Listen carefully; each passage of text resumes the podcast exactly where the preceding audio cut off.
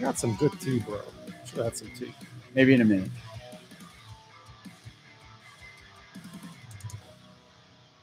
Boom, we're live.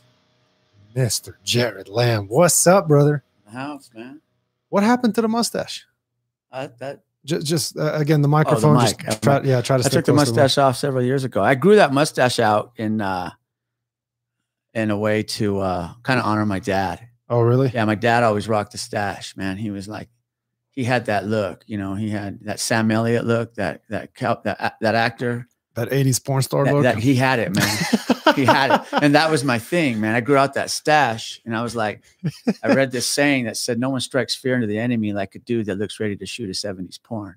So I was just rocking that tombstone thing. But I'm not a facial hair guy, man. I've tried. You look No? great with facial hair. See, I can't do it, man. I like I grow it, but I just I have to get rid of it. Mm, So I'm thinking about growing out the mullet though, like the 80s mullet. Now. Jesus. Thinking about keeping it short and just rocking that mullet. Wh- Where are you getting these ideas? Just it's it's it's retirement, man. Shit happens to your brain and you just start thinking like, you know, what can I do today? You know. Yeah. Yep.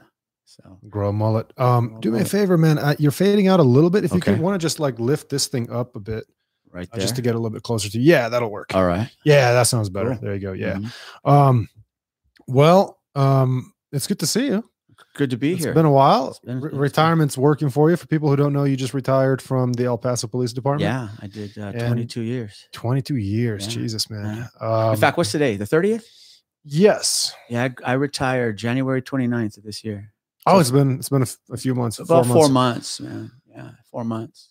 Well, like- you, you're looking slim.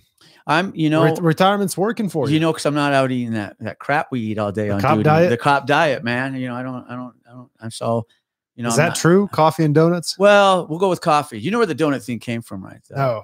You don't know. Every for anyone watching who taught cops and donuts. Well, you know, back in the day, all that was open 24 hours was the donut shop. So that's where the cops would go. You know, on Ah, graveyard. shift. graveyard shift. and just go hang out at the donut shop. You know, so That makes sense. yeah, so that's where it came from, cops and donuts. But it's very true. well, what do they call it when you join? Uh, when you graduate the academy and you put on fifty pounds? They call it the equipment belt, or what do they call it? Because Ah, the bigger your waist, the bigger the belt, so you can carry more stuff. I don't know about Like that. you can carry more magazines and more tasers and more Ah, handcuffs. you You, got need to- more room. Like a skinny guy Yeah, can only have a few things on his belt. that's all you need. You don't need, you know. But something happens when you graduate. You start, you know, you start. ex- You enter. You enter that that cop that cop lifestyle. You know. You, you know you. You start expanding. Like I don't gotta go to the gym. I got a badge, right? I gotta go to the gym. You know, this is Yeah, I mentality. have a gun. I don't need to Yeah, chase yeah, somebody. I just shoot yeah. Yeah, Yeah. yeah, that happens. That's a problem little bit, sometimes. a little bit of a problem. Yeah. yeah, yeah. Well, um, it's crazy to me that you have to pass a physical and a shooting exam to become an officer, Mhm. but then once you become an officer, you never have to do that shit again.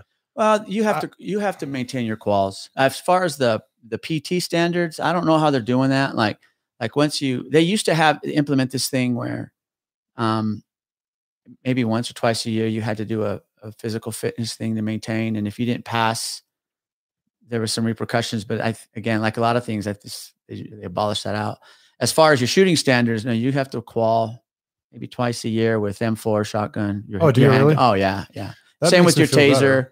Yeah, you have to, you know. Now using common sense, that's that stuff you need to polish up on. You know, when to when to do this stuff. You know, that's. But anyway, the the physical standards though it's crazy to me like you've got a bunch of officers out there who are incapable of actually apprehending a suspect just physically like you train jujitsu you work out you've Mhm. always you've always done this so you like i bet that's helped you tremendously you, you know what helped me? being nice Ex- absolutely. I, I, I, you know, I, I, I taught at the police academy for several years as an adjunct instructor, and the courses we taught were emotional wellness and, and emotional health and growth and development, and being an officer, and and de-escalation tactics and communication. And I used, I used to tell these recruits and police officers one of the most impactful and powerful things you have is listening and empathy Mhm. and a lot of these you know a lot of people in this profession don't get it because they think that means you're soft no you're not soft you know you can still do your job effectively but and that's what worked for me was listening and being empathetic and a lot of times I felt like I could just hand handcuffs to people and go, you know, just cuff yourself. We're gonna go. We're in this together, and you'll be all Have right. you ever done that? No, no, I didn't. But I had that. I felt like I had that Okay. rapport. You know, I was always cool with everybody, man, and- and it didn't take in anything from, you know, the macho or the or this this image, you know, that some people think they have to have. Like it's not your identity, and and and like in retirement, you know, um, a lot of guys, a lot of people in this profession, they retire, and then they just jump right into the next law enforcement job and I didn't do that, you know. And I'm I, it's only been four months; it's not a long time.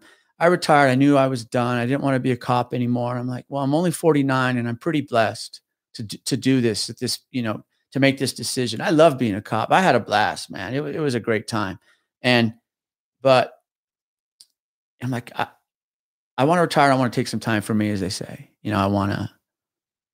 You know, see what's out there and, Right. and, and and just do me. And if I find myself coming back into the profession in a year, year and a half, I'm glad I took this time because it's growth.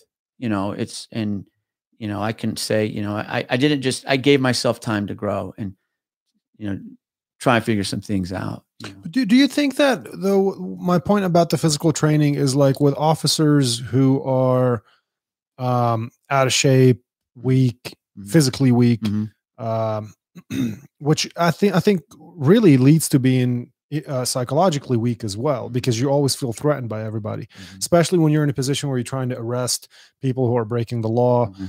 Um, we know that when you hang out with a bunch of guys who are insecure about themselves because they're physically weak, you know, it's it's a different kind of man than when you're hanging out with guys who train in martial arts, guys who work out, and they have that confidence Yeah. that they can handle themselves. Do you think that having a lot of officers out there who are weak like that um, is maybe contributing to having certain situations escalate um, more than more than they otherwise would? Like if the officer had the confidence to tell somebody, "Hey, man, like you know, we we don't like just to talk to them."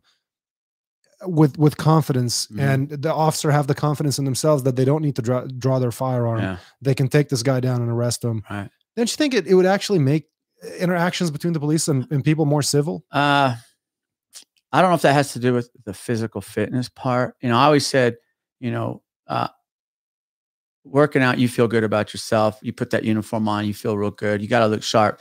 And there are there are people in the profession that just let themselves go. Yeah. And you know, I often, you know, um, I went through a phase in my career where I got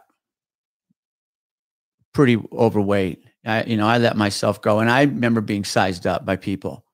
Like this is just a typical fat cop, Right. There's You know, marshmallow in a Uh, police yeah, exactly. costume. Yeah, yeah. You know, and and they, you know, and if it came down to you know chasing somebody, and you know, you're going to gas out.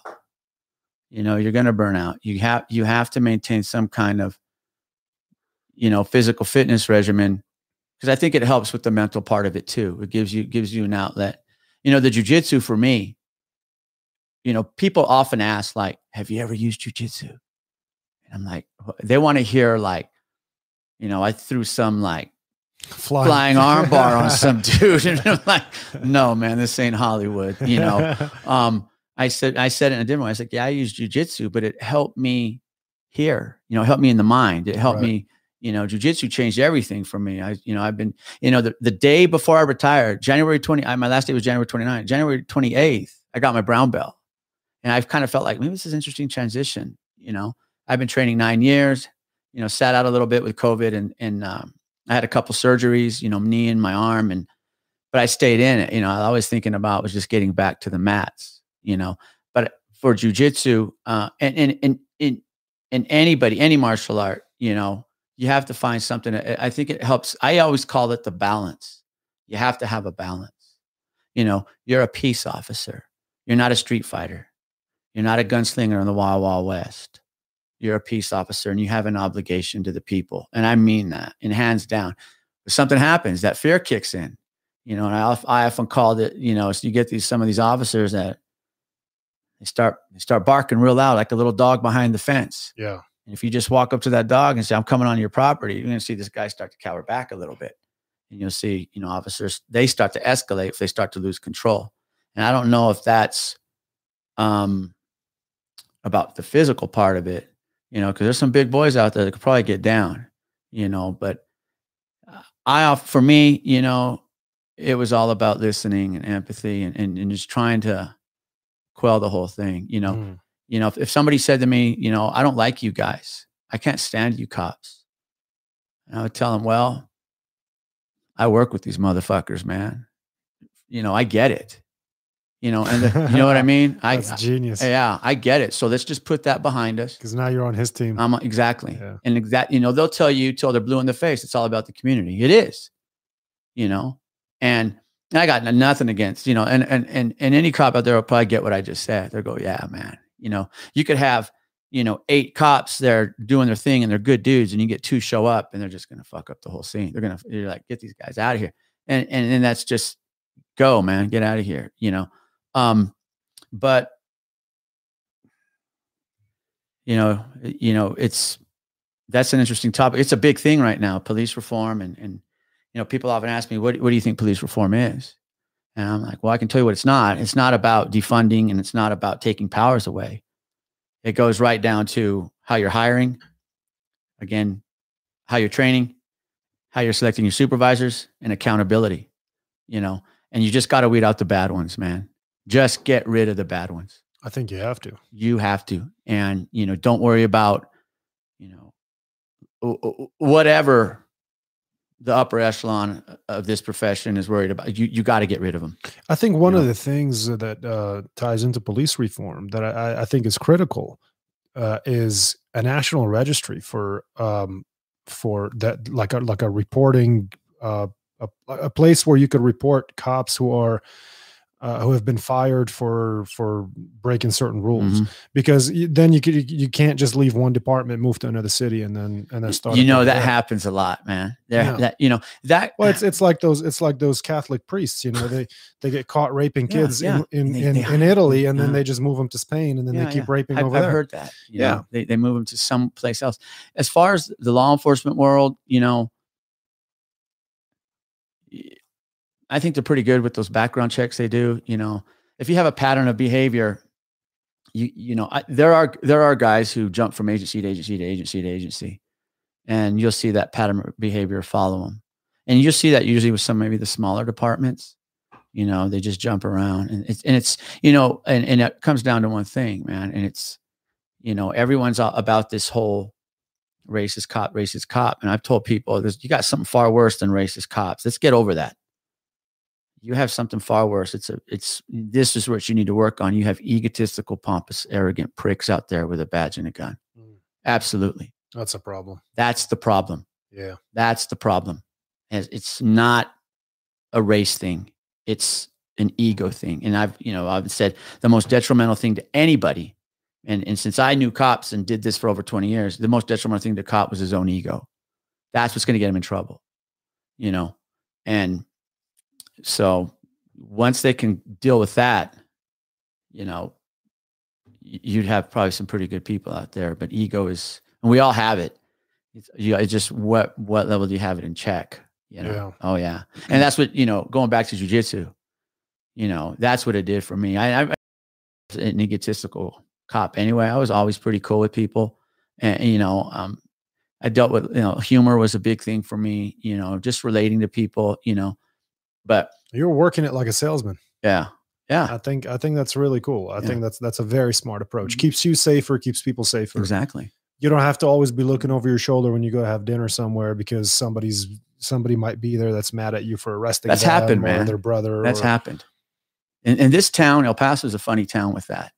It's a great city. It's a huge city, but you can be somewhere and I've been I've been recognized. I've been confronted. I'm sure. Oh yeah, you know. So How'd that go? uh man. Well, for the most part, I've had people come up and go, "Hey, do you remember me?" And you're just sitting there going like, "Fuck." Like I either like I either wrote this guy a citation You know, or I put him in jail. You know, because I've had my moments where let's just say I'm glad there was no camera phones, man. You know, I'm glad this is a whole other time, but I'm going like, fuck, man.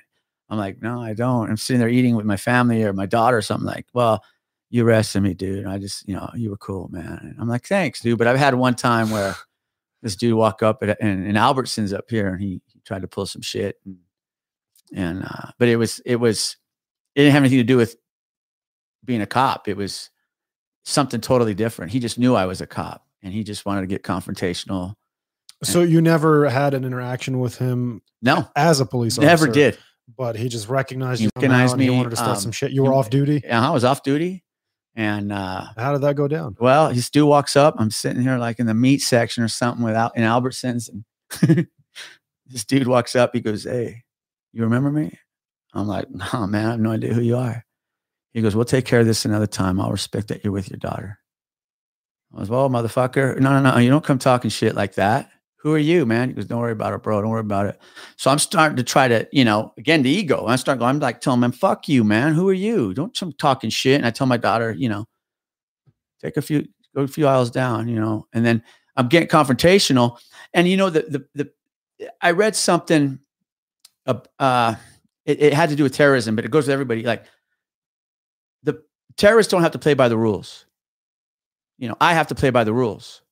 And I'm thinking, well, I'm a cop. right. You know what I mean? Right. And if I well on this dude and whoop his ass, now I'm in trouble. And they're gonna go, well, you're a cop and this and that. and, You know, he threatened your daughter. Fuck him. he didn't really threaten her, but Yeah, he's just he did. talking some smack, you know.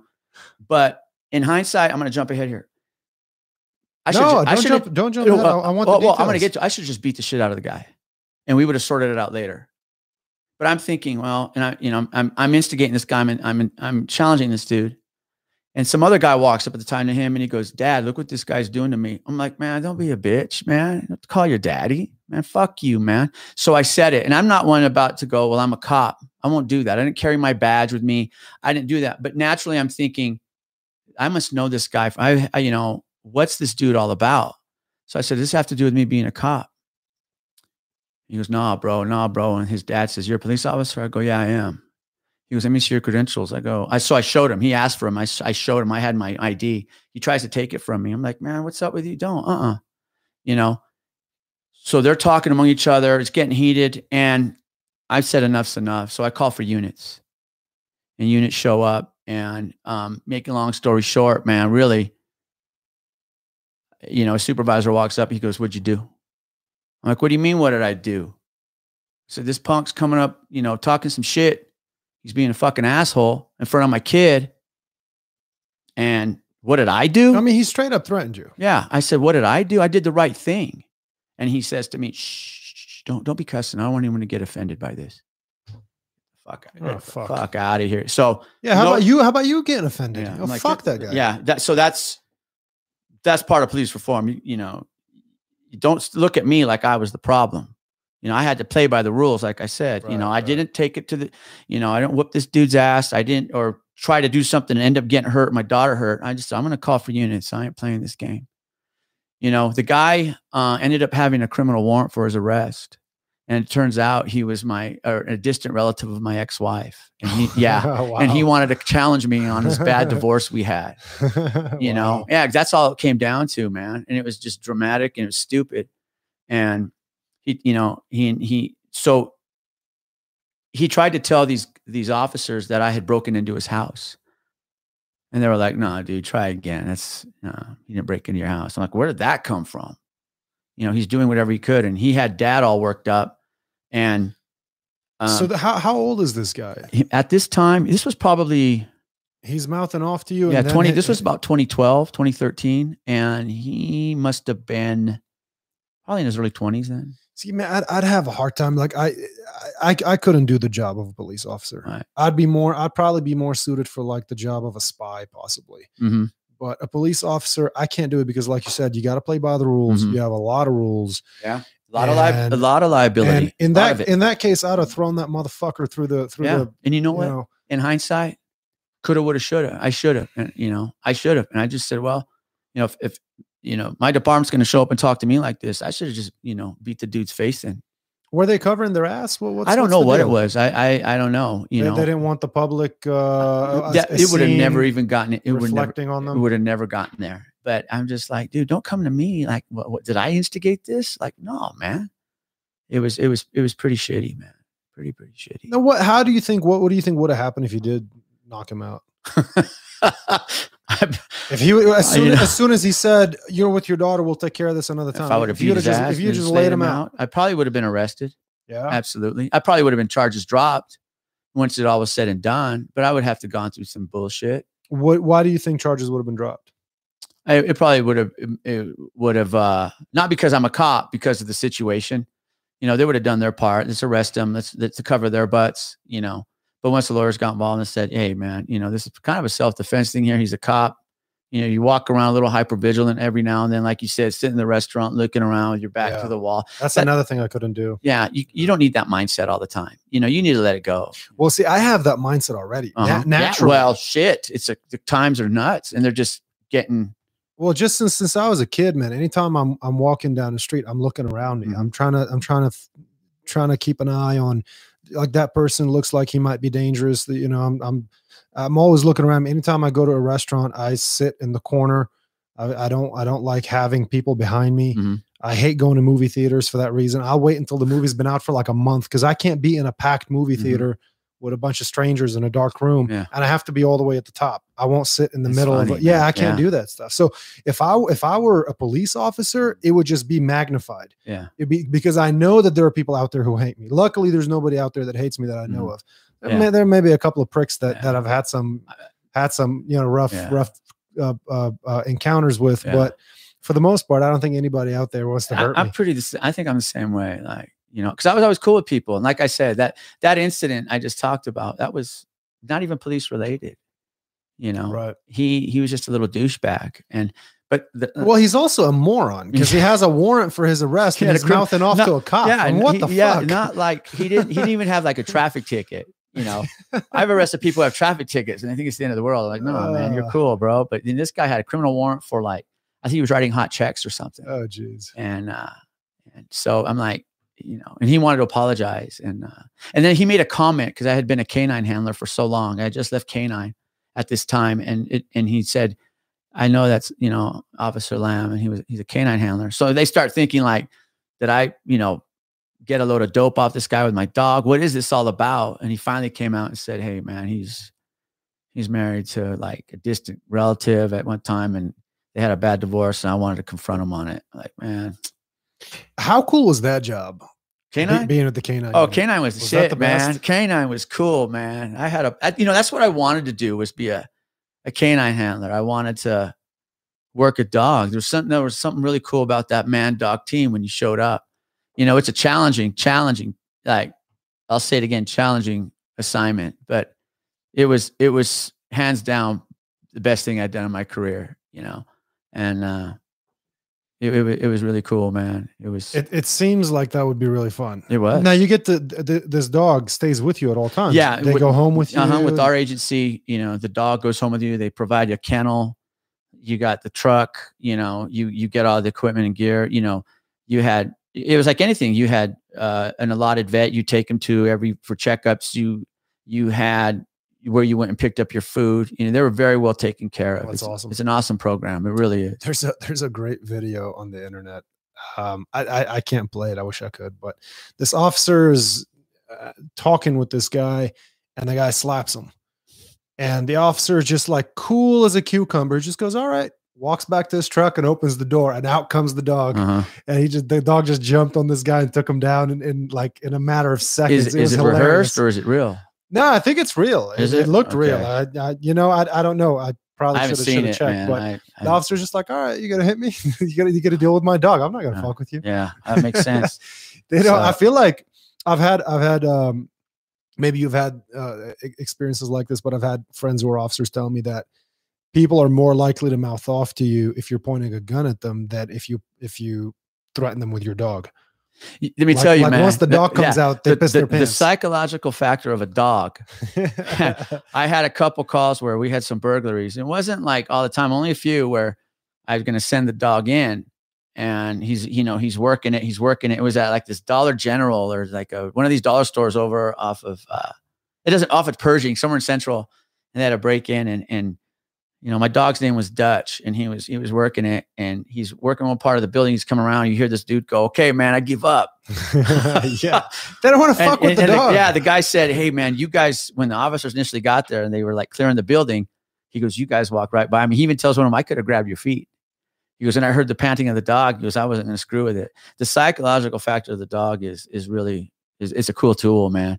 it's you know looking for dope, you know, and and and, just doing the patrol work. It's psychological. And what kind are they? Are they always the, a, a particular breed, or is it a? Uh, I had what was called the Dutch Shepherd, but most of them are the Belgian Malinois. You know, uh, this uh, that's usually what you're seeing more and more now. The Mals, Oh, really? yeah, And what's special about them? They just probably just their work agility. They're, they're very I thought- trainable. I thought, they, I thought police officers used German shepherds Back in the day, they did. Oh. yeah, they they they're transitioned them out. I, I there's all kinds of theories about why. I think there's some breeding issues. Um, there's a lot behind it, but I think that Mal has shown that that's more of a of a reliable working animal. The shepherds were too. Lab just depends what you're looking for. I think Border Patrol uses some labs for, you know, some scent work or some, you know, some of their search and rescue stuff. It just depends. You just find the drive of the dog and work with it.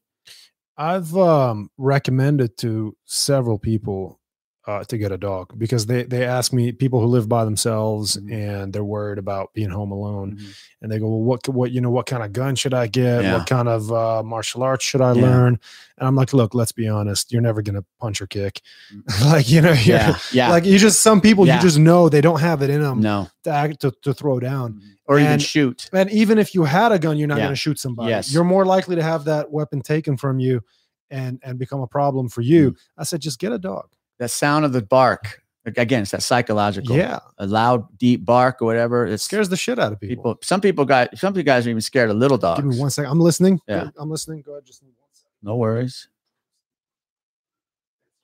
Left alone. All right, we're good. We're back.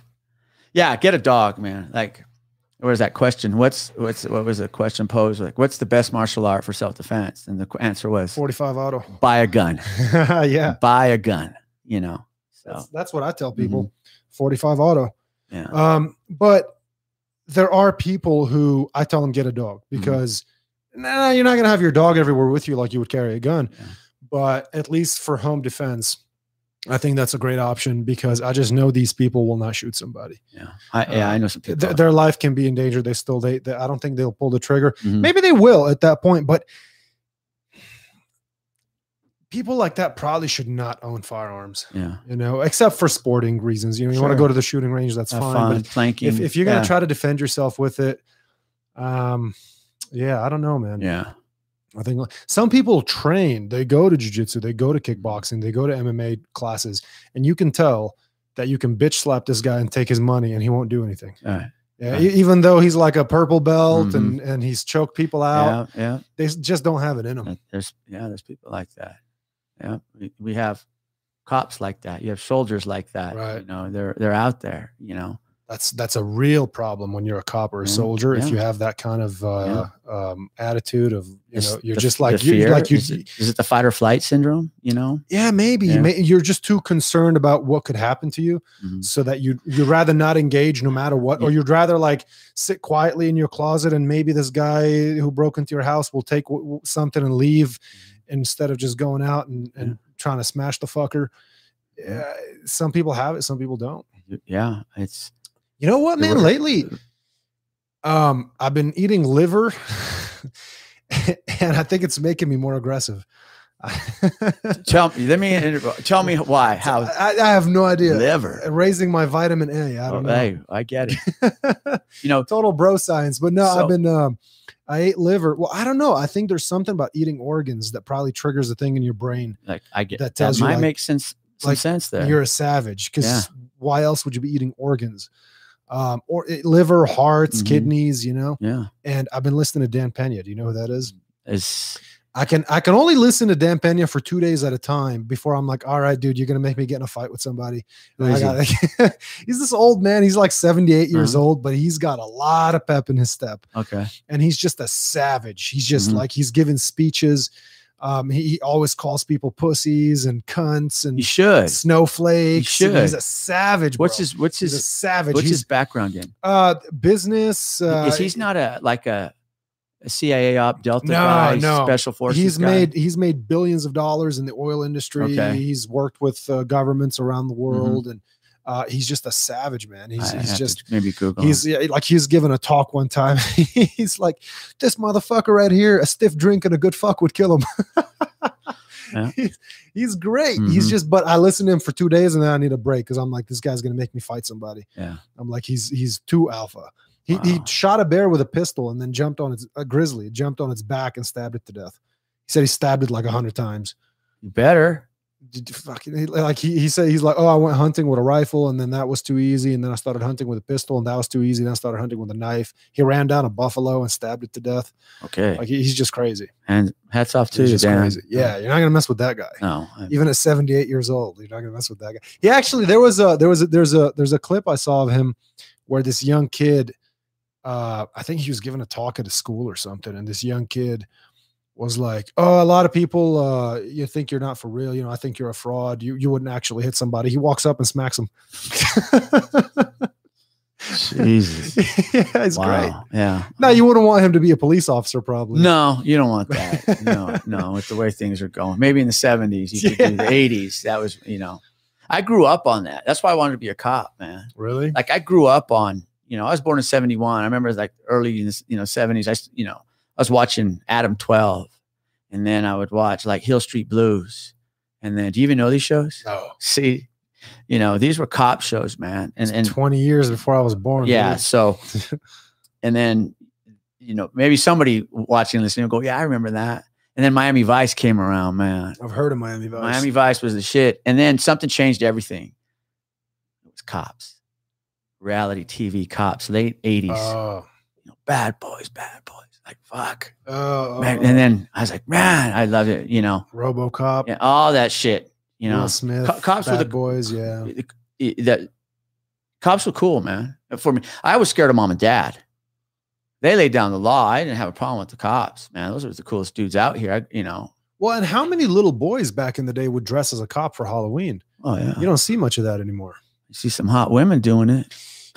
You see them dressing as uh, as as strippers and cop outfits. I like There's it. That's a good combo, man. That's a good combo. you gonna let them handcuff you? I, I would. Really? probably.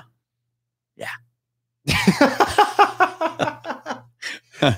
I wouldn't. I watched the movie Basic Instinct. I'll never let a woman cuff me.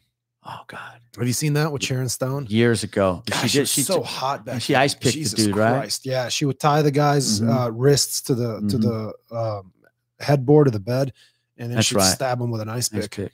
There was a guy who copycatted that. And she she chased after a cop uh, in the movie. Like Yeah. she she went after this cop, and eventually he became her lover. Yeah.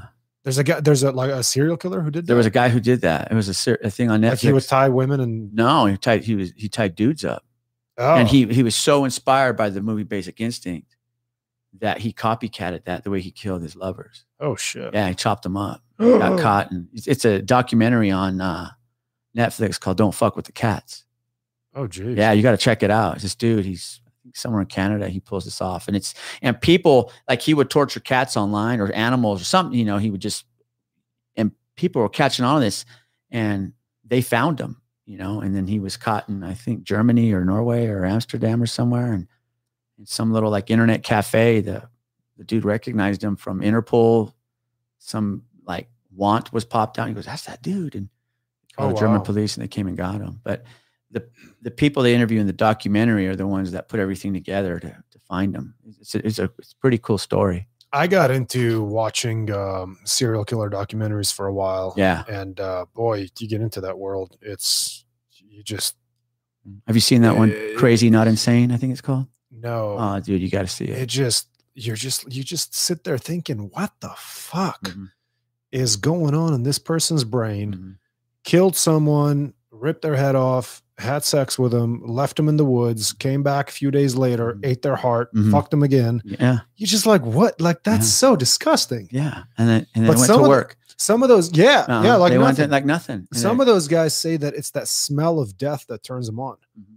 It would make most people throw up. yeah, Is they said that's the smell. I think Jeffrey Dahmer was. Uh, he said that sm- that smell, or was it Bundy? I don't know. I think all those guys had something that triggered them. That got, they got that high. They got that fulfillment. Fucking crazy. Yeah, yeah. No, no, no. Definitely You ever arrest a serial killer? no. I don't think I arrested a serial killer. No, no. Uh-uh. You know. They're almost always male too, and there's almost always a sexual component to Mhm. their crimes. Yeah. It's like the only way they can get off is by suffocating someone or ripping their guts out or whatever it is. Yeah. Nasty shit. yes, it is. I get into I I, I love psychiatry. Mhm. I love researching all that stuff. I'm trying to bring some psychiatrists in here actually because there are conditions I want to talk about in detail. Yeah. Lately, I've been doing some research on multiple personality disorder, Oh yeah. aka dissociative identity disorder. And one of the things that really fascinates me, this makes me question everything that we know about science. Like when we establish something as scientific fact, this kind of throws the rules out of the window. So people with dissociative identity disorder, um, they, they they have multiple personalities. Mm-hmm. It could be just you know, they- could have mm-hmm. their original plus one. They could have six, seven, eight personalities. Yeah. I've dealt with people like that. it's it's fucking It's, crazy. it's trippy, man. Well, the the crazy thing is not that they split and think that they're someone else. Is that Shit, I've dated or a few girls like that, man. like, fuck. I think that's man. called bipolar. Whatever. I think that's called. I think that's That- called. I know. I uh, think it's called. I think it's like. Latina syndrome. I think it's. I think it's like. I'm sick of your shit, Jared. So I'm gonna fly around on my broom. All right, you know I can be real sweet, but I'm you're pissing me off, dude. But that multiple personality thing, like mental. well, give me give me one sec. Go ahead. Um, the point I was getting to is this is what I think throws a lot of rules of science out of the window because there's been reports, there's been studies done, control studies where uh, the population with MPD will display changes in um, in in their uh, what's it called their their, their vision. Mhm. Uh, like one personality will need glasses, the other one won't. Their vitals will change, their blood pressure. Some studies even report a change in eye color, but I've talked to op- an ophthalmologist about Wow. this, and he said that that's impossible. Yeah. Uh, but the thing in blood pressure, memory, consciousness, experiences, all that, uh, the, the vitals and the vision, that one is what makes me think like, okay, you go to a doctor, they measure your blood pressure, they go, oh, you're hypertensive, so they give you something to bring your blood pressure down. But then you can come back the next day instead of Jared, you're, you know, fucking Eric or whoever Yeah. your other personality is. And you go in and you've got 20 20 vision, you don't need your glasses, and you have normal blood pressure. And the doctor's like, what the fuck? Yeah, Where, like, where does that leave us in terms of science? man. I don't even know how to Is touch like, that, is there but- anything other than a perfectly administered placebo? Makes me wonder. Yeah. I remember dealing with a guy who I was watching him go in and out of personality. And, Jeez. and we were in a hospital and he was sitting there and he was handcuffed to the bed. And anytime a female nurse would walk up to this guy, he would get like very bashful, like a like a shy little boy. And he would go into this voice, just like just this bashful little kid, shy, you know. And then he turned to me. And he just changed. His whole face uh, his whole demeanor just changed. He looks at me and he's like you think you could take me? Oh fuck. Oh shit. yeah and i thought if this guy got froggy and jumped i thought he's going to be in that mindset. And like you're saying what, What level of power is this guy going to have? And i'm going to have a fucking problem. And we got to talking and he's like he says something like well what did you do? How long you been a cop? Whatever. I was pretty new at the time. This was a long time ago. And i'm like i ended up telling him i said look man you know i said i was a uh, i was a black ops sniper for some i just came up with some bullshit and i had him. I hooked him. Mm. I hooked him, and he was like, "You were?" I'm like, "Yeah, man. You know, it became it's different, you know, world out here being a cop from what I used to do. But I can trust you, right? Yeah, man." And he wasn't little boy anymore. He wasn't this whatever mindset he was in. He he went to something else, and I had him. And through the years, he he lives here on the west side. You know, guy has a compelling story, man, and his mind was just jacked. You know, I became a cop uh 98, 99. I graduated high school in 90. He graduated from Coronado in 90. I graduated from Canutillo. And he got caught up in an armed robbery in 1990. And he spent eight years in prison. So at the time I became a cop, he was just out of prison. And that's when I met him. And prison did something to him. And he was telling me the story how he was just kind of in the wrong place at the wrong time with these people. Who knows if he even had the whatever happened, but he did eight years for it and it really screwed up his head. And I think something happened in prison to him when, you know, just coming out of high school. And next thing you know, instead of going off to college or military, you're in prison, man. You're in state. Yeah. And it did something to him. But over the years, when he had runners with the police, he would ask for me, and I would tell him, "Hey, we have, we have a bond," you know, and it, and it kept him grounded. And he was just always whacked on meth. He had meth mouth, the teeth, and, and poor guy, man. You know, Jeez. yeah, yeah. But I saw that. You know, it was my first introduction, like experience to people coming in and out of those personalities, just going like, whatever mindset they're in, they got you. You know, it, it's it's a scary thing. That had to be very spooky. Oh yeah, dude, man. People like mental health, mental awareness, all that's such a big thing right now. They have a unit on the department, you know, that that's what they focus on, you know.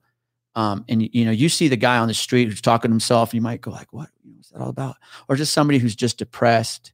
And, and at what level? You have bipolar, you have paranoid schizophrenia, you know, you have all this. And man, I'll tell you what, it, this is going to sound crazy. If anybody wants to think I'm nuts, I've had one call where I can't, it's kind of funny to say this, where I just went, if there's such a thing as demonic possession, this might be it. Hmm. And, you know, because you, you, you deal with pe- unstable st- stable people all the time, you know, but this one call I had, it was just like, you know, you're not thinking that when you're on the call. You're not thinking, oh, that's just the devil. I've seen The Exorcist. I can just, you know, power of Christ compels you. Let's What, move what, on. what do you mean by call? Like, uh, Uh, I got called to a. Uh, I was working with this young officer, and we got called up to this house up here on the mountain over by. Uh, what's up here on top of, top of High Ridge, at Franklin Hills area, way up here. Beautiful, beautiful neighborhood. Yeah. And uh, the call comes in on the computer, and it says uh, this guy wants his wife taken to the psychiatric center. Uh, he's just look, you know, the officers to give her a ride. And I was kind of like, man, that's your wife. That's your problem, man. You take her. But I felt like a dick when I got there because it was anything but. We get there, we knock on the door, and this elderly man op- opens and he says, Hey, you know, my, my wife's been in the psych center for months. They've let her go and she needs to go back. And I'm afraid to put hands on her because I don't want to fight her. I don't want her to fight back. And I don't want to be accused of hurting my wife. We've been through enough. I'm, a jerk. She starts telling me a little bit about her, right? He says, Well, she's upstairs. He goes, She's been out, I don't know, a few weeks, but she's not eating. She hasn't showered. She's not taking care of herself. She's not on her meds. And she's just been pacing up and down, back and forth, back and forth, just pacing. And he goes, Be careful where you step when you go up there because there's blood along the floor. All right. Because because she'd been dragging her feet Mm. and it just like gnawed her feet down. And it was causing them to bleed out. Jesus. Yeah, yeah. So, um, right then, their son comes out of the kitchen or something. He's like, "Hey, what's up, you guys?" We're like, "Hey, what's up, man?" And I notice he has uh, those t-shirts, those wife beaters, that what they're called, the tank top, real tight. And I notice he has fresh ink on. He he just got tatted up because he's got ointment. I just catch this, and so we're all talking. And, you know, the dude says, "You know, well, go go upstairs. Just be careful. She's up there." Which is kind of already eerie he's like, "Be careful." You know, all right, man. Uh, Wait, were you by yourself? Uh-uh, I had a I had a, Okay. an officer with me. I had a Okay. young female with me, and as we walk up the steps, beautiful home. I can't reiterate how lovely this home was. As we come up off the steps, there's these double doors, and man, like it's like right out of the movies. There she is. She's straight back, and she's just kind of taking that that that torque stance where she just tweaked, you know, and her hair is just stringy and matted down, you know, just all matted out, and her skin is just pasty, just like, and she's doing this breathing like. I'm going, fuck. I'm going, man. And she pops up, right? And she just starts walking towards us. I'm going like, oh Oh, shit. shit. And that's like I'm going, like, what do you do? I'm like, hey, come here. Give me your hands. Let's talk this out. Like, no, that's not gonna work, man. And she's just and she walks right towards me and she she beelines it right back to where she she was started. And she's just going back and forth, Fuck. dragging her feet, and she's like hyperventilating and her body's jerking. I'm going like, what the fuck? No, I'm well versed in crazy bitch because I've dated a few of them. but this was on another level, man. This was on another level. and she, I, I get the officer I'm with starts talking to her, and they're like facing each other. And that this lady, she just looks at me. She just turns and looks at me, right? And she she shallows her breathing, and she's looking at me, and I'm going like, "What the fuck is she doing, man?" She, I felt like like red flag one like something in her was watching me. I know that sounds nuts. That sounds like like we're looking at each other now. It's not like that. Like something was. I'm going like this is fucking weird. So right then, their son comes upstairs, and he sees I'm engaged in this. He goes, "Hey, man," I'm like, "What's up, dude?" He goes, "I'm a Christian rapper." I'm going like, "What?" He goes, "Yeah, man, I drop beats for the Lord." Like, okay, I mean, I'm this, and I'm telling my house. yeah, I'm going. This guy, let's get her. We got to get her. Let's get her out of here. And then right then, the, the, this old man comes up and he has something in his hand, and I'll get to that in a second. He has something in his hand, and the kid does something. Red flag number two. The kid takes a key out, and he unlocks his bedroom door, and a deadbolt. And I'm going, who does that? Right. I, I mean, you don't even have keys on this, probably on your doors. You know, to the bedrooms here. Yeah, regular, Yeah. regular. Uh, Yeah, who has yeah, keys? the little inside Okay, lock yes. on the doorknob. and this is also custom where it's a deadbolt. yeah. Like, who does that? And I'm, but I'm thinking that I'm not thinking. It's just just like Holy things are like, and he's he's he says, "Hey, check this out." And he has this little machine. It says you can drop, you know, you know. I'm like, "Oh, okay, dude." He has his Bible, and he sees that I have tattoos. He goes, "Do you have to cover those up?" I'm like, "Yeah, man." He goes, "Check this out." He shows that tattoo now, and it's this angelic Christian, whatever this thing is, like a protector, a heavenly protector type thing, some religious thing. Um, and he sees I'm watching this, and I'm telling the officer, "Let's go, let's go, let's get her going." It's, the whole time she's engaged in me, and the kid says something, and I'll never forget this. Now, again, you know, I say demonic or this if it's something else. It's not like Hollywood, man. They're not crawling on the walls and heads spinning around and these voices and all that cool shit. You know, no, this is this is real. And this kid says, "Sir," I'm like, "What's up, man?" He goes, "This is nothing." I'm like, "What do you mean this is nothing?" He goes, "You should hear it at night." I go, "What?" Because you should hear it at night. I go, This is your mother. You, you refer to her as it? He goes, That's not my mom, bro. He goes, I don't know what that is. Fuck. He goes, And that's why I lock my door.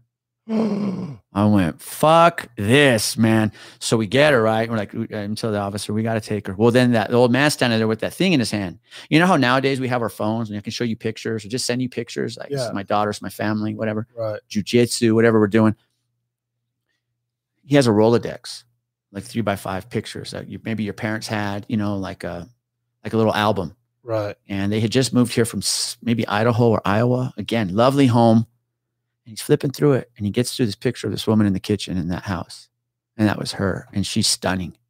And I'm like, "Is this her?" He goes, "Yeah." I go, "What happened?" He goes, "We don't know. They don't know." I said, "Is she an addict? Is she on drugs? She history of any of that?" But wait, they don't know who she is. She's No, not- that's his she's not.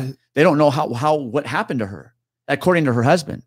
Oh, so Yeah. the kid said that's not his mom. yeah, what he's saying, what he's seeing, like what she's her, doing. in her current state. yes, he goes, "That's not my mom. Okay. That's not like what he's saying is that's not the woman I know." Right. Right. Yeah, yeah, you know that's mom, but So he deadbolts his door at night Yes. because of her. yes, The demons come out. whatever it is, man. Fuck. Yeah, and we ended up, you know, it's, there's no dramatic heroic ending. We ended up getting her to the psychiatric center. We gave her a ride.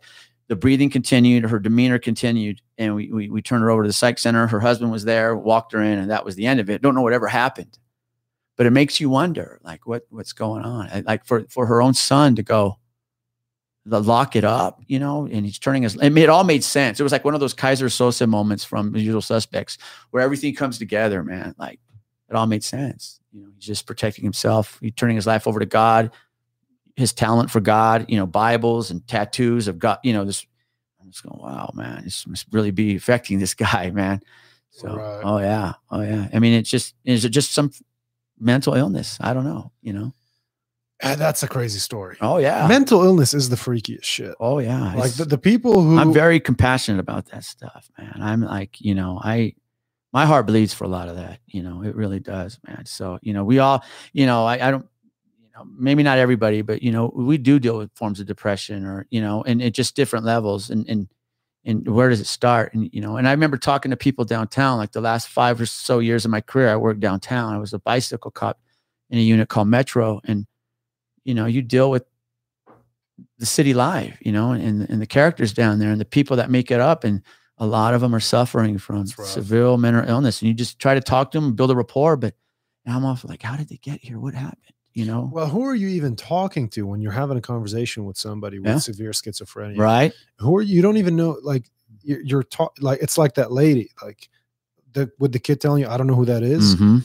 it's not that person. Mm-mm. It's somebody else. Somebody else. Who are you even talking to? Sometimes I wonder if there's even a point. I, I don't know enough about the topic. Is like, can you actually have these have these people develop relationships with others? yeah. I don't know. I don't know the answer to that. I don't know if if there's a point of no return, Mm. or maybe if you catch them early enough, you you can you can do something about it.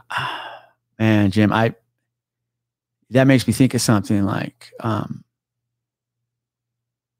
eh, this is a touchy, touchy topic, but it's I, I've been to suicide calls where people who are dealing with their depression, whatever they're going through, and they've been threatening that they're going to do this over the years. And when they finally do it, I guarantee, I promise you, every family that I've been to, I got dispatched to where they, the loved one just did it, whether they shot themselves, which is usually what it is. They're like, well, it's over. Now we can all be at peace. Mm, Would you like a cup of coffee? wow. Yes, I, I, hands down. And you're like, they're in that other room right now and their brains all over the wall or whatever's happened, however they did it, you know, they're like, we don't have to live with this anymore. We don't have to live with, and it, it's impactful, man. Like, or they said he said they said he was gonna. I had one where they said he they said he was gonna do it on this particular day, and he did it. He fucking did it. Okay, let's move on now. What and in that case, was it somebody's son or husband? Oh yeah, or- oh yeah. Hus- It's uh yeah, and I mean, there's so many of those. shit. Uh huh. Yeah. You you get the most suicide calls around the holidays, right? I, it seems like it. Christmas time. Uh huh. A lot of soldiers. Uh, Uh, a lot of people with PTSD, depression. I've had it just depends, man. It's I've been to, you know, I haven't seen or done it all. Absolutely not. But I can relate to I've been to the soldier. Uh I've been to the elderly guy who just tired of living and he's tired of waiting to die, so he does it, you know. Uh and then to the people who are just depressed or that whatever mental illness they're dealing with, they do it. You know, they've tormented everybody around them, you know and, and I use that term loosely, you know, it, it just it, it's there's so many variables with that stuff, man. yeah. But I've also noticed the people you think would be most affected by it, impacted by it, are like, well, all right, let's move on now, like that. Like going, wow, you know, and you think like. I think what would be more tragic is if if if you they, they you heard the story of like you thought that kid had it all and he just one day did it. Mm. Like what what was no he didn't give anybody a sign. Right. That I think that would be like Uh, oh, yeah, yeah. what Yeah. what was going on? Like why would he do this? You know, you know, it's it's again it's a touchy touchy topic, but I, I've noticed that like for the most part it was people like, well, all right, can we get you something to drink while we wait for the medical examiner or however we're going to do this? Just that cool, And huh? It's that cool. That's so fucking crazy. Mhm. 'Cause You still think like no matter what, if that's somebody's kid, Oh, it is somebody's father, kid. Yeah, husband, whatever Always. it is. Mhm. And most of the time, it's men. Men kill themselves a lot more than women do. Uh, you know, the- I, I joke about that to the feminists who want equality. I say you're, you're going to have to start taking your own lives. Jesus, brutal man. you know, what's funny is that the the one soldier I remember that comes to mind was a, a female. There's a female soldier that did it. yeah. Yeah, yeah. She, in fact, she put a potato sack over her head. She, yeah, she had her uniform on on her back porch, and blew her brains out. But she kept it on the sack. I didn't open that sack up, man. I just saw it. You know. Holy shit. Yeah, yeah. Were you the one who told me one time you went into, uh, I think it was a former soldier's apartment and he had a flamethrower in there and a bunch of machine guns and crazy shit that he wasn't supposed to have? Or was that another? No, that was that was yeah. That You was told me about that was a that? s- a, major SWAT call out. They had when Montecillo up here on Mesa. Is that Yeah, what it's called? yeah, yeah, that, Montecillo, That yeah. little cool area Yeah, now, that yeah. hip trendy spot. It was several years ago, right when that had been, I guess, just built.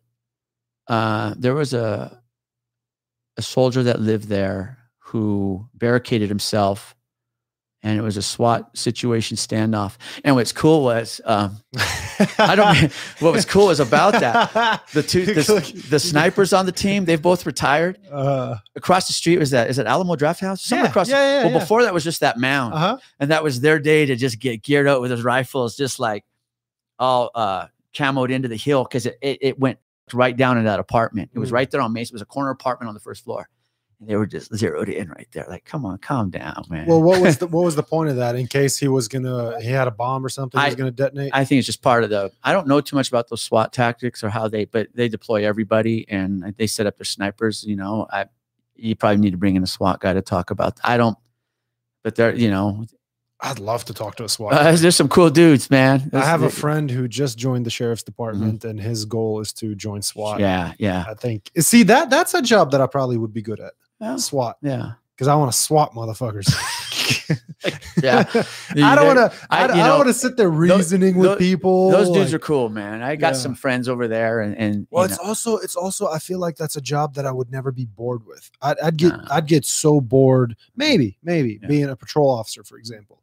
I mean, there's always stuff happening. I've done Well- I've done a ride along with a friend of mine, Mhm. and I by the end of that ten hour shift, I was so fucking bored, I was falling asleep. well, that's the way I used to describe policing. We'll get back to that Montecillo thing, but that's the way I describe policing, and it's not new. It's it's hours and hours of boredom with moments of excitement. Yeah, That's the way you describe it's it. It's funny, man. That's how a friend of mine. He's been on the podcast a couple times. Ken Del Valle. That's how he describes war. Yeah. He said war is a lot of doing nothing with moments of intense action. Yeah. I met uh I met a Navy SEAL back years ago. There were some guys that training at the academy. Some they had all these spec ops guys, and I was a canine handler at the time, and he was enthralled with my dog, and I was, and this guy's a full on fucking Navy SEAL, and I'm like, bro, you're a SEAL, and he's like, it's not what you think. He goes, anybody can do it. Really? I couldn't. Come on, man. I'll tell you why. They're gonna put me in freezing water for three days. Fuck you. I, I don't. I don't and- like cold water. but that was his mindset. He goes, dude, that was that was so positive because anybody can do it. I go, that's crazy. He goes, well, you're a canine handler. I'm like, well, no biggie. You goes, see, it's not what you Ah. think. And but you know, back to that Montecillo, yeah, there was a. In fact, I, think this guy he was suicidal. I don't remember the too many of the details, but he was an SF guy, I think, or something. He was some special forces guy, but yeah, um, you could hear the sound of the pop when he offed himself. But they didn't make entry right away, from what I remember. I was there, and when the team went in, I, I mean, I wasn't with those guys, obviously, but they said that he had a flamethrower ready to go. He had some other weapons just all loaded up. So up. maybe that's what the snipers were for, so he doesn't set the whole place. yeah, on some yeah, I think that's they just you know you'd mean, have to talk to those. People they were probably- that. My guess is they were operating on limited intel, as you Yeah. always are. Yeah. You never have. Yeah. You never know exactly what's going on in that Mhm. building until you breach, right. and so you got to cover all your bases. There's other people in that apartment. He might have a, a 50 cal and shoot Mhm. through the ceiling. Yeah, Kill all his neighbors. Exactly. I mean, a 50 cal, when you're, when you're talking about wooden houses, shit, even cement houses, a Mhm. 50 cal is going to rip through a few Oh walls. yeah, yeah. I, Um, apparently, he had some pretty interesting arsenal in there, but How the, how the hell did he get a flame? Was it, I don't was know. it the one that Elon Musk made? I don't know, dude. I have I saw that. I have no no. Who knows? I don't know anything. Like God, that was that was a while back, man. But yeah, I remember that. Elon Musk made like 20,000 flamethrowers just because he thought it'd be fun, I guess. That's how that guy Oh, wouldn't it be? Hell yeah. Right. You don't have to shit. I'm dude, yeah. Um, and he said they sold out in a day, I think. To all, all 20,000. Sure, man. Sure, sure, sure. and he told people not to buy him. He's like, this is a stupid idea. You shouldn't buy this product. And then They he's like, it. still people bought them. We sold Mhm. all 20,000 in two days.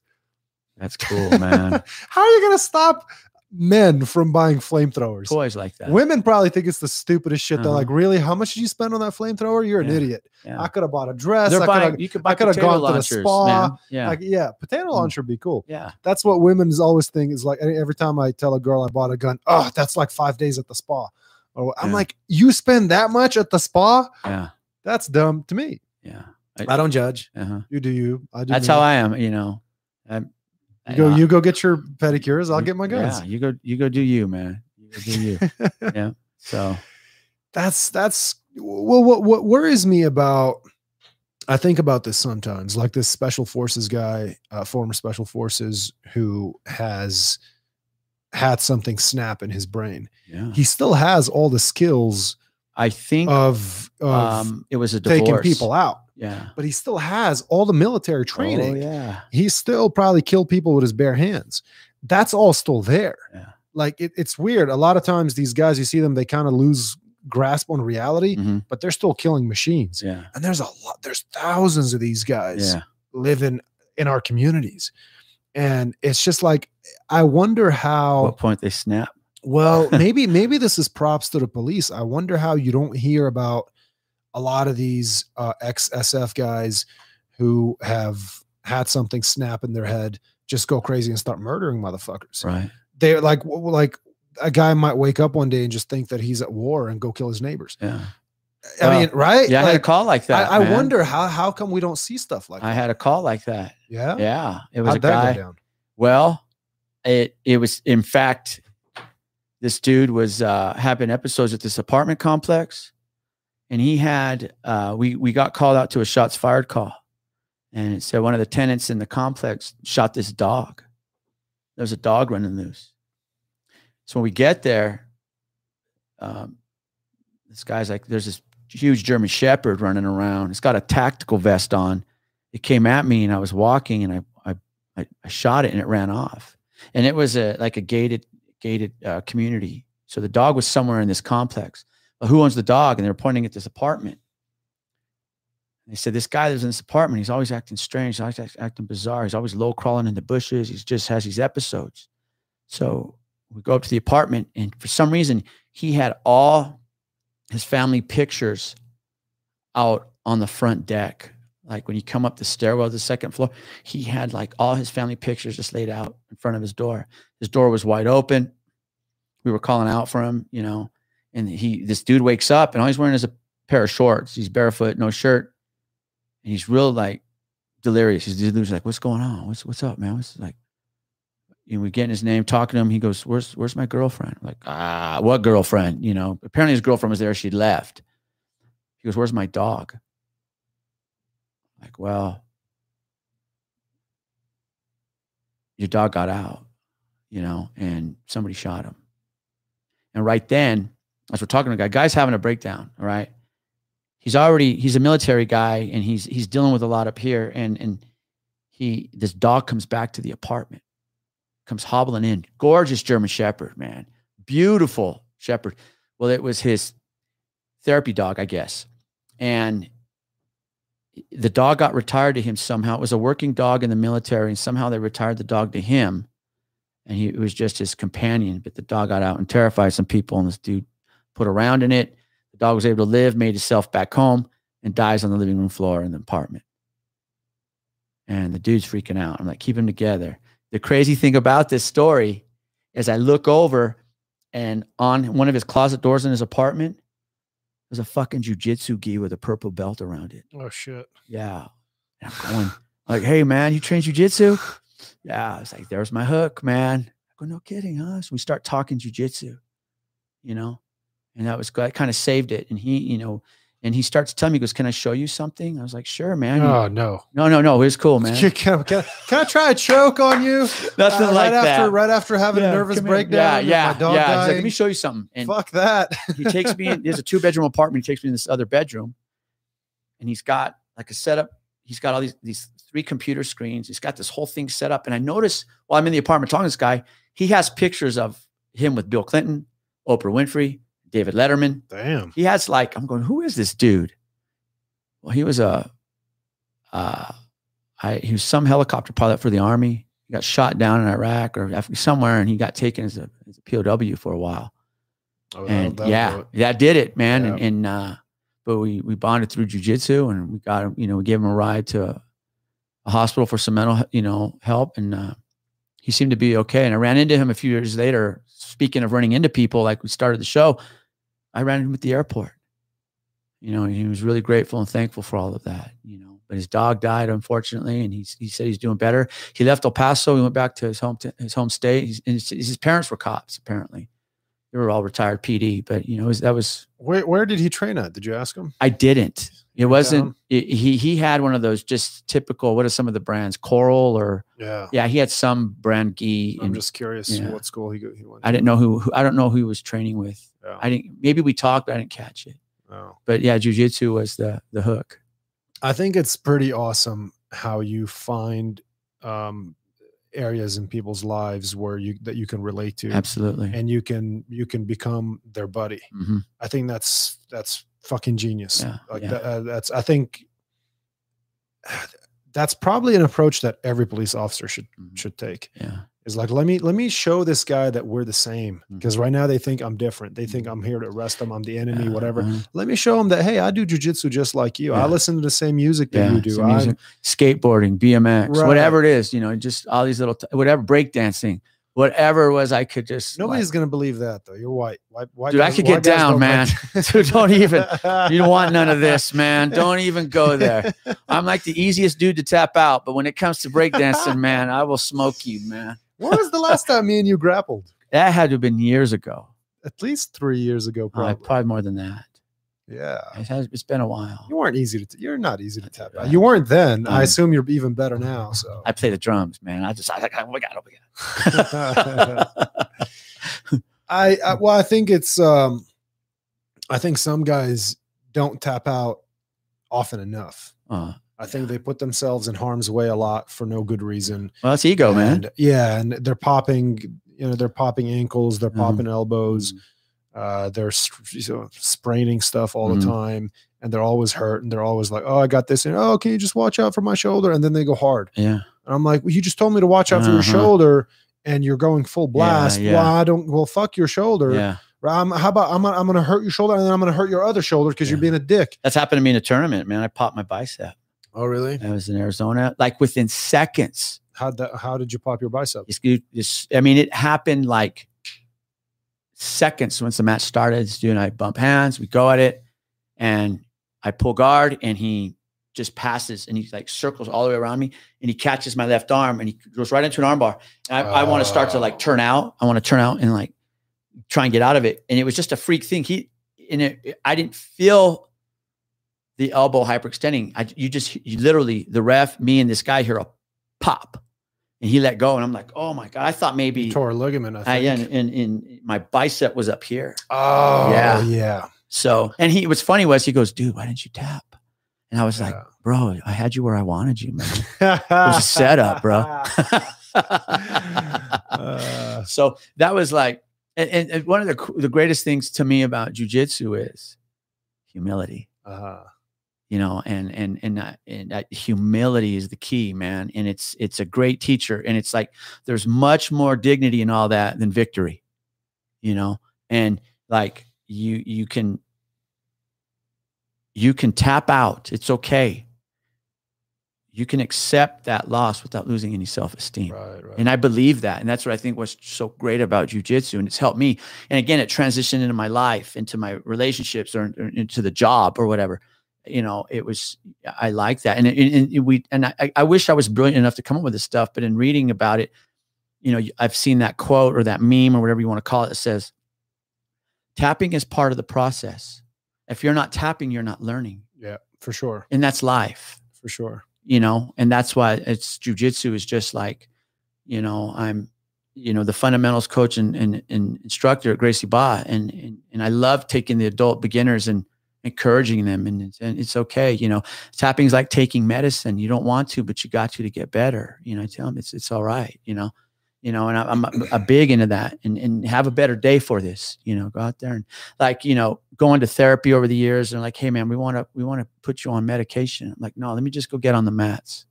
I don't need to be put on anything. Let me just get on the mats. You know so that that's that you'll see that. Jiu-jitsu is my therapy you know Sure. oh absolutely Yeah, it's you know? great. Mhm. The the humility thing, the the part about it that's most important for me is I went through this on the mat this morning. I went there with this attitude of like I'm just gonna run through everybody, Right. But I, but I, I'm never I'm never a jerk. Like Sure. e- even though I have it in my mind, I'm gonna run through these people. I've never hurt. Did you call it like a focus I've never. Yeah, Just a maybe. focus, Maybe. I'm just. I'm feeling good. yeah I wake up feeling like a Mhm. savage. I'm like, Right. Let, let's go. Mhm. Let's go have a good training session. But when you're on the mat against somebody who knows what they're doing, in order to transition to a better position or to eventually tap them out, you cannot go in there with that bulldozer attitude. no It's just not going to work. You have to Mhm. calm yourself down and you got to say, okay, how am I going to pass his uh, half guard. hmm Okay, now how am I going to try to trap that arm? How am I Mm-hmm. going to try? You can't just bulldoze through people. That's what it does for me. Yeah, it's a is it thinking game. reminds me like even though yeah you, like, yeah like you have to you have to set aside the notion of i'm so tough and strong i'm just going to kill these people and you have to work um, strategically towards what you're trying to achieve Yeah, I, I, I, I tell them this way. Again, I'm not brilliant enough to come up with this, but I read this and I, I tell the students once you replace the uh, the winning and losing mindset with learning and developing, your game changes completely. so okay i, I want to say something about that because this quote gets thrown around a lot and i think it's a fucking pussy ass quote and i hate it this quote of you never win or lose you either win or you learn Learn. It's a fucking pussy quote. Mhm. And it's bullshit. And anybody who tells you that you didn't lose after somebody beat you is a fucking loser too. Mhm. I think that I agree with what you're saying. There's winning and losing, and there's learning and development, Mhm. and you need to combine the 2 Mhm. But don't bullshit yourself into thinking, "Oh, I didn't lose, I learned," because then you're never gonna you're never gonna have a problem with losing, and you're never gonna fucking win. Mhm. So I agree, but I think we ought to combine all that. You ought to Yeah. tell somebody, hey, you lost. That guy just fucked you up. You lost, but what did you learn? what did you learn? Yeah. How are you Yeah. gonna how are you gonna prevent that from happening Yeah. next time? That's the right attitude. That's it. but this marshmallow attitude of like, oh, it's okay, you didn't lose. No, fuck, I lost. That guy just choked me out. If we were in the streets, I'd, I'd be dead right now. Yeah. Yeah. So I lost. And I don't have a problem saying, hey, I lost. That guy got me. That's my thing. Okay. I get it. I get it. the rant over. That's all right. That's all right. That's what we're here for. Too many snowflakes. Do you know there's a there's a great cop story about a, uh, a, a police officer getting into a scrap with one of these garage MMA fighters, these wannabe MMA guys, you know, and and uh, they get into a scrap outside of a bar. This dude takes the cop down, wraps him up, doing whatever he's doing, and the cop, genius, taps. He goes tap tap tap. The guy walk gets up. And the cop gets up and drops him with a taser. That's dirty. That's but you know what? It's the mindset of the way you're trained. Because there's that saying like, "There's no tapping out in a street fight." I guess there is. I guess there is, but he, the, the- and, you know, the officer said like, I, "This guy was talking. He's just, just some MMA. I saw, it, you you know." So I just said tap. So he's working me over. So I just dropped him with a taser. It's like, oh god, that's classic, man. That's hilarious. That's awesome because that's the guy's mentality. That's the way he Uh, trained. You tap out. You know. Yeah, so that, that's actually something that I think about too. Is um, um, I, I have used jujitsu in street fights before several times, and I know when to let somebody go. I Mhm. know when I'm like, okay, this guy's gonna die if I don't. He's he's Mhm. stupid. He doesn't even know. Yeah. He he can't even comprehend right now that he's being choked to death, and so I just got to let him go. He's not gonna be able to fight back because I've already ch- choked him Mhm. enough, right? And I've put the fear of death in him Yeah. um and and I, I did that when I was a bouncer a couple of times, and um, it got the job done. They walked away. They didn't. They Mhm. didn't want. You know, they realized like shit. I could have died. Mhm. Um, but I, I wonder if I was on the receiving end of that. If I got in a fight with somebody, somebody who knows with their stuff, Mm-hmm. and they got me in a heel hook, and I tapped, and they're like, "This ain't. th- This, Say- we're, we're they not. In the, in the match. we're not in the gym. No, we gonna We don't have two out. minutes left. Yeah, I'm gonna rip your knee apart. Yeah. That'd be nasty. That's what keeps me from getting in fights Yeah. because you never know who can fuck you up. I man, I'm I'm almost 50, man. I I don't do the bar thing at all. No, no, I, no, I, I don't either. I never did. I mean, aside from when I worked as a bouncer, because I Oh, just yeah. I needed that job for, for Mhm. that for those twelve months. But uh, it, it was never my thing, man. It was never my uh, that was never my scene. I think Drunk people, Yeah, let me tell you, man, like- guys that are mad because their girl just went and danced with some other guy, or Yeah. you know they couldn't. Some girl just turned them down, or whatever. Like there's always, always. It's I always saw it as a drama, man. bouncer all Yeah. the time. It's Oh, not, being a cop, we get not, dispatched. not much good comes out of the nightlife. No, it doesn't. No. There's no like, you know, talking to people or maybe in the dating scene, like, what, do you- what do you, you want to? Look, I don't do bars. I don't do nightclubs because how, of how do you, how do you meet women? Where do you get your dates from? Do you want to go there, man? First of all, let's talk about that, man. That's a great topic, man. People like, so you're single, you know? I mean, I mean, I sure, man. You know, telling telling chicks now, like, well, I'm a retired cop. I'm almost 50. That holds no water, man. That's like they don't want to hear that. They want to hear the cop. Like, anyway, so let me tell you what I did, man. Sense of humor a must. I went through this phase a while back where I tried these dating apps. Uh-huh. Oh my god, Which ones did you try? uh, pretty much all of them, Okay. and just fucking disastrous. just disaster, you know. And but you know, and that put me on this interesting like theory about dating apps and the way people meet today. Because like, you know, I could be at the grocery store, at the gas station, and you could just see this stunning woman, lovely woman. But I'm like, I don't want to go up and go, hey, what's up? You know, what's up? What's up? What's Well, don't do it like that. I- you know what I mean? Though. I wouldn't do that, but I don't. But that's just like no matter how I do it, I feel like is that how I'm going to come off? But you know, maybe she's married. You know, you don't want that. Maybe her boyfriend is in the other aisle. You don't want that. Maybe she just doesn't want to be bothered. right. So people put themselves out on these these apps to to meet, but or or even social media. Like I don't I don't have social media. I I've been on again, off again, and I just I'm off of it. I don't I don't want it. But I went through this phase because I have these friends of mine, like they're, just the coolest couple, and they're just like perfect for each other. And I asked them one day, "How did you guys meet? You know, you guys just seem s- like stellar." And they're kind of giggle and they get shy and like, "Well, we met on Match.com." And I never thought about that. I went, "That's kind of cool, man. I never thought about that." So what do I do? Create an account, and disaster. so I tried Tinder. Was that with the mustache or without? Oh, that was this was it was, was after mustache. Mustache was the shit, man. But- and- Maybe I should grow it back. But like I tried a few of them for this this phase a few years ago and just just disastrous, you Mm. know. Um nothing's ever what it seems. Everything like you're looking at their picture and you're looking at them or vice versa, you know. You're like first of all, let's stop with the filters, you know. Let's stop with the dog ears and the Bambi nose and the, get over this shit, man. Right. You know, and but I went, uh, you know, I went through my whole thing with like, uh, you know, I tried Match and I tried a little bit just to see what's out there. And you, you you meet some cool people and talk with them, but everything died on the vine Mm. because there's so much available out there. You know, how many times, you know, I know dudes that do this, they're talking to some chick getting down, they're, they're bing, bing, bing, bing, their phone's going off. It's happening. It's, you know, it's dating is strange right now, I think, with social media. I to me, I just yeah, I wouldn't call that dating. I'd call that hooking up. yeah, that's that's what's going on. And you know, anybody listening, watching this, when it comes to Tinder, when they say in their profile, "Not here for hookup," swipe the fuck right. They're gonna hook up. swipe right, man. But you know, I, I have fun, you know, and and you know, but I was I got over that pretty quick. But you asked, how do I meet chicks? Like right now, I'm just kind of on this lull. You know, I'm I'm not gonna put it in God's hands. I want it the old fashioned way. I do, but you know, I was that guy for a while where I would go to a, a get together and somebody's wife wants to introduce me to her friend or her Oh, yeah. sister, and it was always Yeah. like that. You know, it was kind of cool. There's you know. always a grandmother who wants to introduce me to her granddaughter.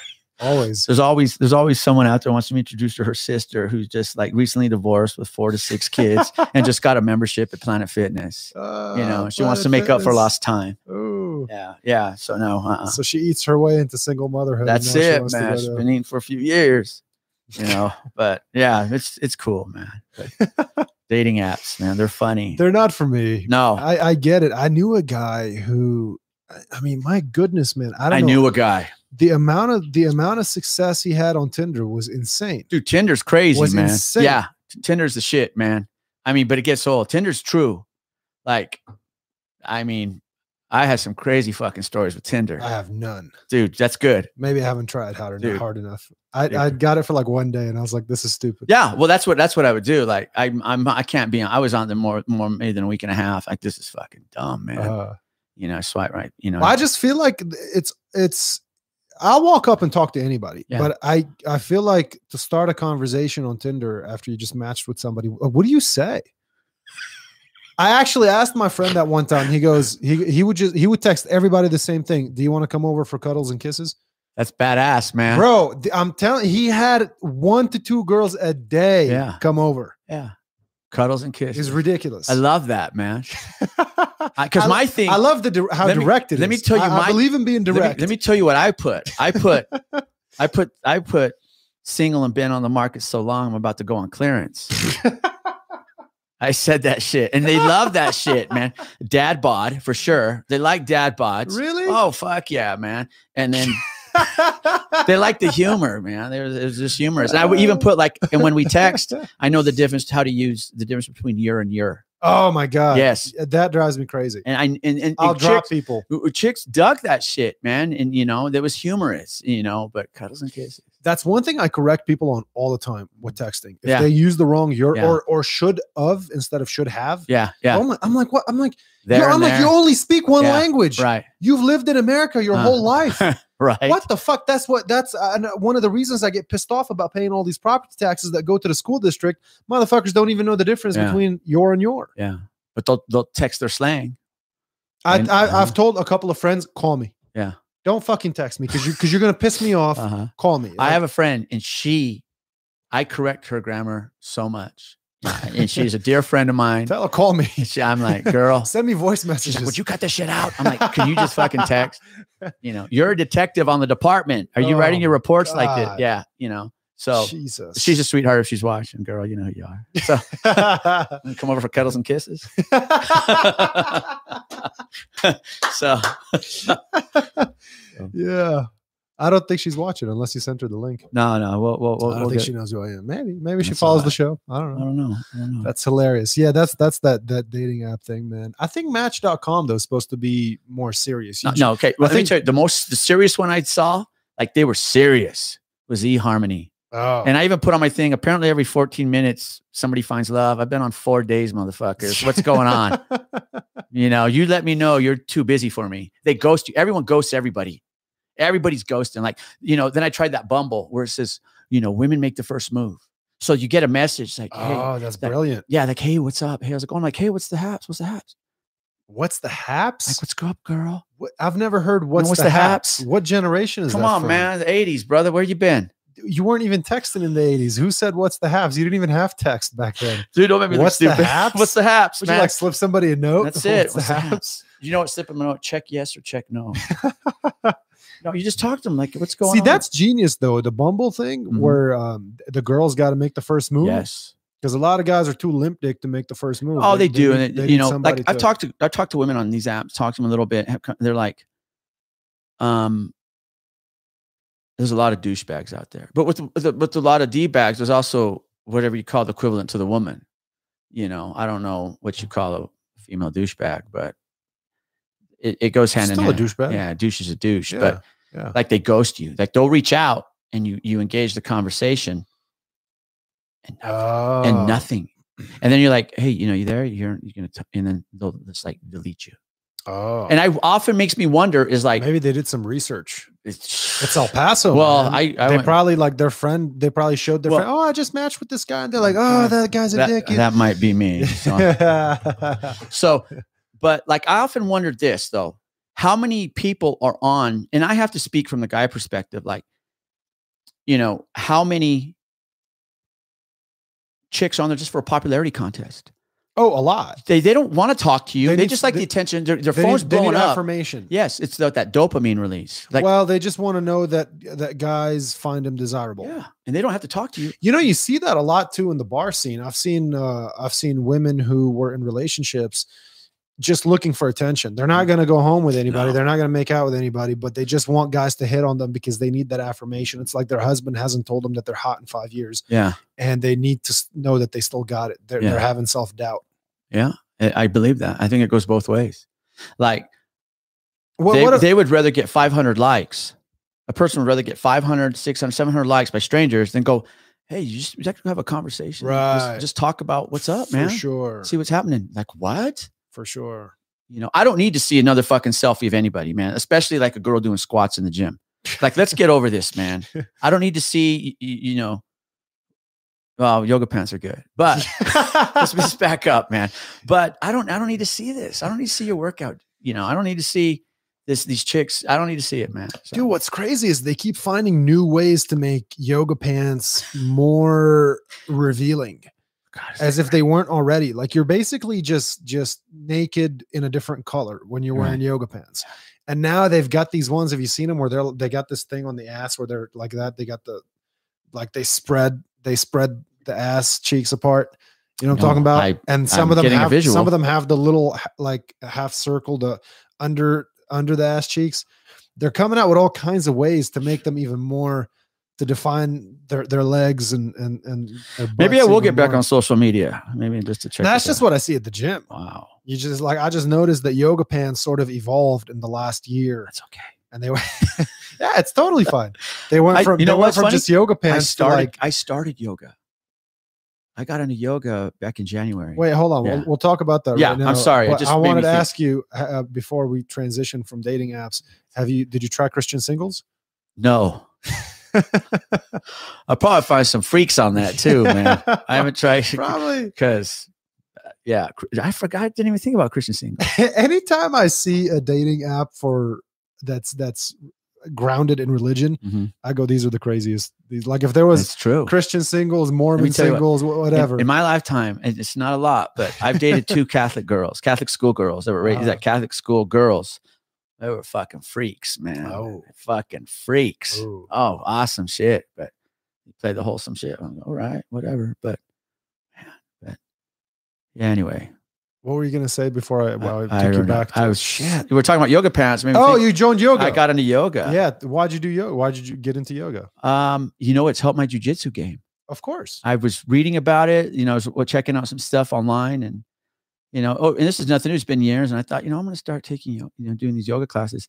Like I'm not flexible, man, but it has helped my game in jujitsu. Well, see, a lot of people say that they're not flexible, but they they've never worked on flexibility. Yeah. That that's that's kind of I always tell people like, what what do you mean you're not flexible? Did you Mhm. try? Did you go to flexibility classes Yeah. for six months Yeah. or a year? Mhm. Like when was the last time you stretched? Yeah. Oh, I've never Yeah. stretched. Well, well, okay. Well, yeah, Mhm. of course you're not flexible. It's like saying, "Oh, I don't know how to choke people," and you never you never been Yeah. to jujitsu. So just taking the classes has just been Hot yoga or, or just regular, yoga. Yeah. Just regular yoga. Hot yoga's cool, man. I, I went to hot yoga for a bit and then I there one time I was there and we're doing this stretch like where you had to reach, you Mhm. know. And I just look over because you're kind of like reaching and turning. Mhm. And I looked over and the girl next to me had armpit hair No. out to here. And I just never went back to yoga. Oh, I haven't been I was hoping for some other then. kind of story, man. Nope. I haven't been back to yoga since I quit. I might get a, a get one of those uh, home yoga videos. I might do like Yeah. yoga on YouTube. Yeah. I can't I can't go through that experience Yeah. again. No. I think I hate armpit hair, man. Men, women, I don't care. When you see a guy wearing a tank top and the hair's It's just got sticking out, popped out. yeah, it's just like sticking out, and there's some deodorant in it. Oh. Ah, it's fucking disgusting. That's not good. I hate that shit. Yeah. I think armpit hair should have should just we should lose that Yeah. that that gene. Like if we could reconfigure DNA, we should just get rid of it. Right. No armpit hair. yeah. Wow. but no, yoga's good. Mhm. Um, flexibility for me, I've always been flexible. I'm probably actually currently the least flexible that I've ever been in my life because I started stretching really young, just Mm-hmm. on my own, because I was watching a lot of Jean Claude Van Damme movies. Oh yeah. And Oh, so, shit. and that's why I was able to do the splits at one point. And then I just got lazy, man. I didn't Mhm. stretch for like shit, I think for like a year. Mhm. I didn't do any stretching except from just like a little bit of jujitsu Mhm. Uh, which is not stretching. Like, yeah, it, it helps keep you, um, uh, it helps keep you kind of loose, but Yeah. you need to actually stretch. And I dated a flexibility coach when I was 21 ish, and she taught me a lot of cool stuff. Yeah. Um, and that was probably around the time that I hit my splits. Actually, that was shit. It's been a while. Um, but I, I've I have been making it a point, like for the last month, to do a little bit more stretching. I'm still not doing enough, but I'm doing more, and I'm I'm getting it back pretty quickly. Mhm. And there are positions in jujitsu where I get annoyed with myself sometimes because I'm kind of like in a weird position where, uh, okay, like here, here's a here's an example. I used to be able to armbar people while they have me in half guard. Mhm. Like if I'm on top, they've got my leg in half guard. I could still end up in a split almost with one shin uh, over their face and the other leg still in their half guard, and I could armbar them that way. I can't do that anymore. Yeah. There are positions where, like, uh, this morning I was grappling with somebody, and in my head, I'm like, motherfucker, if I still had my flexibility, you'd be in a gogo plata right now. Because I just, I like, I'm, I'm thinking it like I'm gonna throw my leg over and put him in a gogo plata, but um, really, I would have probably just ended up kicking him in the head. Yeah. And so I didn't go for it. I was like, I don't think my leg can make it over. Right. That helps a lot. Yeah. It helps yeah, so you know, much. People I- don't expect it, especially from a guy my size, about 200 You know, pounds. they don't ago, expect my legs to, to do the things they do. years ago, I'm maybe I was probably a higher white or a blue belt, and I found this thing on doc uh, this this little documentary on YouTube. It was the the Jiu Jitsu Brotherhood or the Brotherhood of Jiu Jitsu, and this guy's talking about uh, the importance of yoga and Jiu Jitsu, and he said, you know, in my journey through Jiu Jitsu, you know, they said, you know, kettlebell workouts were the way to go. And he talked about, you know, CrossFit and all this. He goes, yoga was the key. Yoga was like that hidden thing for his jujitsu. And I was, you know, reading some stuff on Rickson Gracie, and, and it makes sense, you know. And this guy even said, you could have told me at one point in my journey here that I had to eat three shit sandwiches a day to pr- improve my jujitsu. I would have done that. And he goes, and that was, it, but it was yoga that did it for me, and it helped my game, my breathing, everything. Yeah. Made- and once I started this past January, it's only been four months. I've you know talked to some of the guys that do it with me, and they're like, "How's it helping your game out?" They go, "Man, I'm just relaxed. I'm a little more fluid. I'm a little smooth. I am stretched out. Like during some of these Where are you going? To Gracie Barra, they have a Uh, yoga no. program. Oh, okay. Yeah, they have a yoga class there. Okay. So I'm I'm in that, and uh, it helps, man. It helps. With I like I'm all about it. So, but it's only been a few months. Yeah. Well, it's it's great for sure. I Mhm. think like, uh, dude, we got to roll. Let me know. Yeah, we got to hit up one of these open mats and, Let me know. and, and get down. Yeah.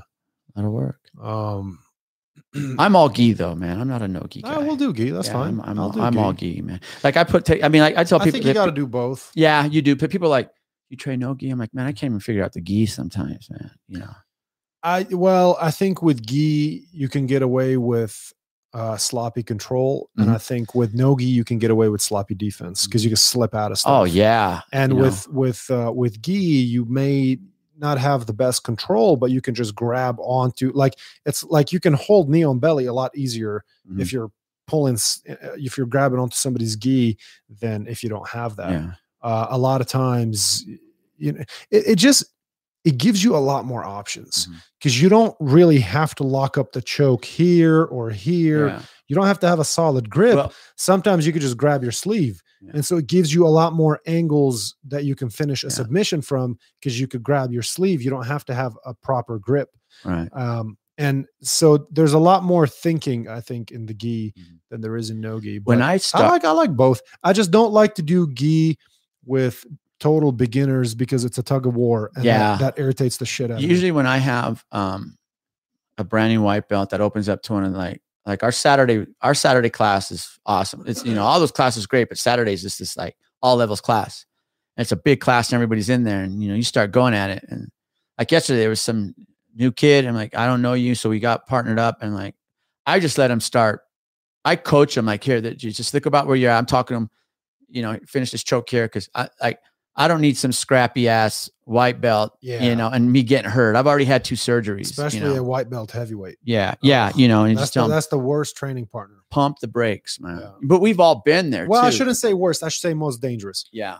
I remember, I think that's when we first met was like, it was 2012. I was like, I was big into CrossFit. Like, and so when I left K9 and I was going through my divorce, I found CrossFit. CrossFit was my thing, man. I was like, I started cutting the weight and it, it saw the changes. I was pushing myself through these workouts, you know, and I did CrossFit for about three years from oh, 20, 2009 to 12. And I was training over at Get Lifted. And in 2012, I thought, you know, I was like, what's this jujitsu stuff? And I had done a couple like these CrossFit comps, these throwdowns, and they were brutal, man. They were they were brutal. I thought, well, where could I compete? You know, with a guy my size, my age, and my skill level. I thought, what's jujitsu? Man, I'm not getting punched or kicked in the face. It's rolling around. Okay. So I went to Hayashi's and they had no gi grappling. And uh, took a few classes and I was just getting smoked, man, smoked. And there was a kid who came in there and he was from Brazil. He was uh, an engineer at White Sands. He says, Hey, man, this is not for the beginner. He goes, I'm a purple belt in gi. He goes, You need to train gi and then come back and try some of this no gi stuff. a bunch of horse shit. Yeah, and and I was like, all right, man, but I was still working out there. Took some judo, and then that's when Gracie Barra opened, and I I went right over there because I just wanted to train jujitsu, you know, gi, and then see what happened. And did a, I did a couple tournaments each level of my belt. Haven't competed as a brown yet, but hopefully some things will happen this next year or so. You know, at you know my age and division. So we'll see. We'll see what's up. But that's when I started getting introduced to all the the different you know gi and no gi, and I just I just you know fell in love with the gi. Yeah. Yeah. So It's it's cool. And uh I like it sometimes strictly from a cleanliness perspective. Mhm. There's more layers between you and the person you're Yeah. grappling with. There's less sweat getting on you. There's uh, like Mhm. if somebody's got a sweaty rash guard Mhm. and they get mount and they put their chest in your face, Oh, yeah. Ugh, it's I, I don't like that. Like Uh, but now, yeah, we'll we'll um we'll we'll, talk. We'll we'll find a, an open mat that we can Good. we can go because I know there's a place that you won't go and there's a place that I won't go, and uh, We won't go there, We man. won't get into yeah, that. no, no, uh, no harm, but- no foul, man. But we'll talk. We'll talk after the show. Yeah. There's there's uh I think there's a couple of gyms that we can go to their open Sure, mats. for sure. Um, Overall, the community's good, man. It's a, it's a good, it's a good vibe. Th- think there's a few cunts uh, out here that Oh, that uh, that I, I I I don't like, and I would Uh-huh. I would bitch slap if I saw them. yeah, um they're, they're just i think they're just they're phonies you know Yeah. they, they walk around pretending like they're something that they're not and really deep down inside they're a couple of pussies Right. so um but we won't get into that Sure, We- sure. we, No yeah, worries, we, we already did Uh-huh. but uh well i did anyway um why don't you have social media you know, man, I my social media history. So in 2009, I discovered Facebook, and I was on Facebook for a few years, and I got off Facebook in 2012, and I never looked back. I just felt like, and you talk to a lot of people, and they may catch this, like, I just like it was just starting. To me, it was already starting to be annoying, like. uh-huh and uh, so I got off of it. I thought, but unbeknownst what was going to blossom from, you know, I got on Instagram for a while. It's been on again, off again. Instagram's really cool, but I found myself like always on Instagram. Like, you know, I had my page, like my people I followed or followed me, and you can, you know, you're scrolling and watching what they're doing. But then you, you know, you flip your screen and there's that. I call it the popular page, which shows all your links to your friends' interests and your interests, and Wow. and I, I and I'm like, I found i myself, never go there yeah, y- just smart, I, I just yes. Not intentionally i just don't even think about Yeah, it i, I- want to see what's in my feed i don't care about Yeah, the other stuff I was, I found myself over there, and I'm like going like, I, you know, if I didn't have my phone with me or whatever, I'm going like, man, why am I bummed out? Like I just subconsciously, I was like, why am I? I'm like, man, I guess my life sucks. I don't have a yacht. I don't skydive over Dubai and hug lions.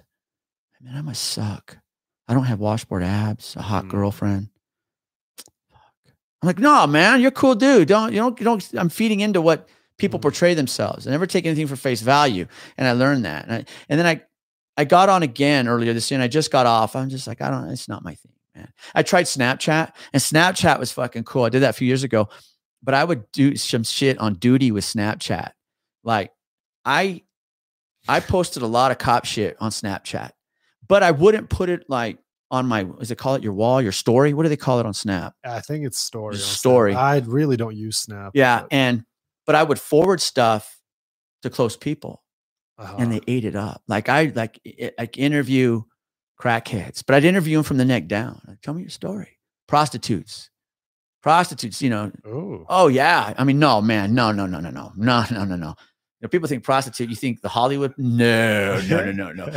Dude, I had a tranny hit on me, man. The best shit ever, bro. Dude, I was at a gas station. Talk about meeting. We'll get back to this. So this was just like a month ago. Dude, I'm at the gas station, right? Talk about old fashioned, you know. So I'm sitting there gassing up, man. And this Lexus pulls up. I can tell it's a chick, and I'm like, okay, whatever. She gets out. I'm like, I'm like, God damn, man, she's fine. She's smoking, dude. And she looks at me. She goes, "How you doing?" I'm going, "Are you fucking talking to me?" And she's, and I said, "I'm good." She's like, "She likes my Jeep." I'm like, "Thanks, man." She's gonna go off roading sometime. I'm like, like who the fuck has a camera on me, man? Like who's playing this game? But the more she's talking, I'm gauging her. Like something's something's going on. Something's off. Something's off, but she's hot, man. She's hot.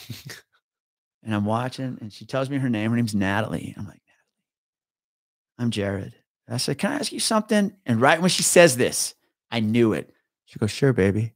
Well, come the fuck Oh, on, man. Yeah, it's over. This, I knew it, man. I'm like, Dead giveaway. I said, um, are you trans? She goes, Yeah, I am. I went, okay. And she says, best line ever. She goes, she goes, Would you say you're open to new experiences? I went, Fuck. No. However, I'm like, you look fucking good. She goes, Thank you. I and I go, Are you successful? She goes, Oh yeah. My hat's off to you, girl. It's, it's not my gig. I'm flattered. I am touched.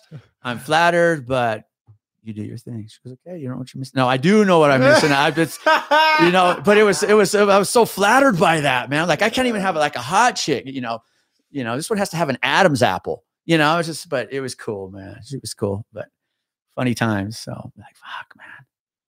So anyway. I had a tranny hit on me one time when I was in Lubbock. I think she was a tranny prostitute Yeah. for sure. No, Oh, for sure. Yeah. I, I go to this restaurant, and as I'm walking to my table, there's this girl sitting there by herself, no food in mm. front of her. She's just sitting there, and she looks a little bit, you know, you could like catches your eye. Like, Yeah, you're like, exactly. what's what's going on with this Uh-huh. girl? She wasn't hot at all, Yeah. at all. But Mine was. kind of like look. I looked at her like like what? Like this person looks a little bit different. Uh-huh. I go sit at my table and she goes and sits at the table right next to me Mhm. and she's just looking at me the whole time, looking at her phone, looking at me, looking at her phone, looking at me. And I was like, uh, just, I felt like I had to wave at one point. I was like, oh, hi, what's up? so then she comes over and I don't remember what the fuck she said. Like, oh, what are you doing here? Or you come here a lot or something. And when she came over, I could see the, the hair on the chin, the stubble, right? Dude, that's fucking gross. I could see the stubble. Like it's been like two like days. yours? No, no, no, no. Like she shaved like two days ago. Like Oh, yours. Like, yours. mine, right? yeah, mine. yeah, yeah, this yeah. is- oh, Just a little bit like that. Uh-huh. And I'm like, okay, this is this is really strange. I don't know if I even still want to eat hair anymore. It's up there with armpit hair, and man. then, oh, oh, when you finish uh, your lunch, can you give me a ride home? I, you know, my car's not Oh, working, no, and I was like, I was like, no, I can't do that. But uh, yeah, you know, good luck with your car. yeah, yeah. I, I, I have the best sense of humor about everything, man. I, you know, I was flattered. It was cool. You know, I'm not gonna get my manhood. I was just like, that's kind of cool, man. No, guys hit on me all the time. Not even trannies, just Yeah. guys. Um, I actually, I, I put that. I did a, a an open mic comedy Mhm. a couple of weeks ago. I put that in my bit. Guys hit on me all the time. I don't know why, yeah, but they do, yeah. and it's. um I don't. I, I'm never offended. You know, some guy comes, hey, oh my god, you're so hot. Can I buy you Uh-huh. a drink? Oh, uh, Uh-huh. I'm like. Hey man, thanks, but no thanks. yeah. Uh, you know, it's as long as they don't touch me. That's when I get. Right. That's I, like I was gonna knock a motherfucker out one time because he just he comes up to me and he just puts his hand on my shoulder and runs it down my arm, and I was like, motherfucker, like I, like my friends don't even touch me like that. I Yeah. don't know you. Like, what the- what what the fuck you think you're doing? My friends do that to me and then end up choking me out. So. That- well, I mean, it's different, you know. Yeah. Like eh, it's just it's just like I don't know you. What do you? Right. like, you don't touch somebody like that that you don't know. yeah, you don't. No, you don't do Uh, that. but whatever, man. Yeah. Guy wants to give me a compliment. Thanks. Yeah, I'm with you, man. Yeah, I'm it's all good.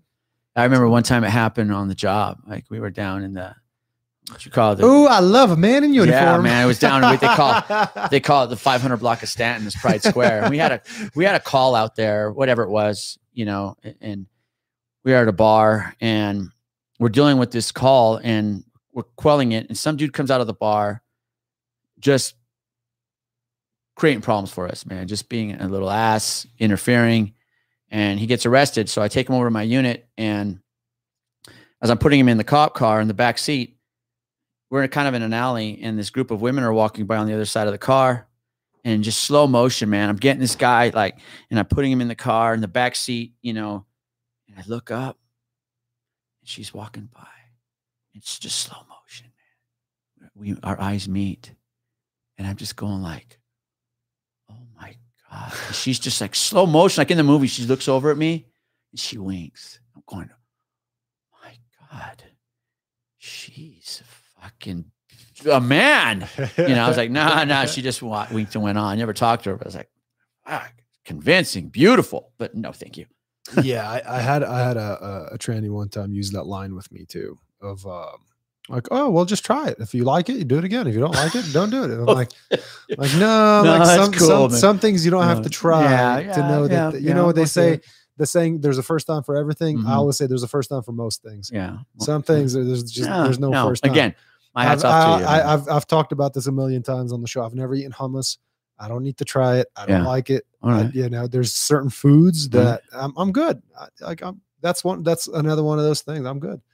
I don't, I don't need to try. So you got off of social media because I, it was just, um, I found myself on it all the time. were you constantly comparing yourself to like these billionaires posting pictures of their tigers and whatever? no, I wasn't comparing myself. I was just like, I was just like, I don't, I don't need to, like, but this is just me. and This you're asking me. This is me. I, yeah. I don't need to display my life. I don't need to, like, I, I'm just, you know, I, I I don't need.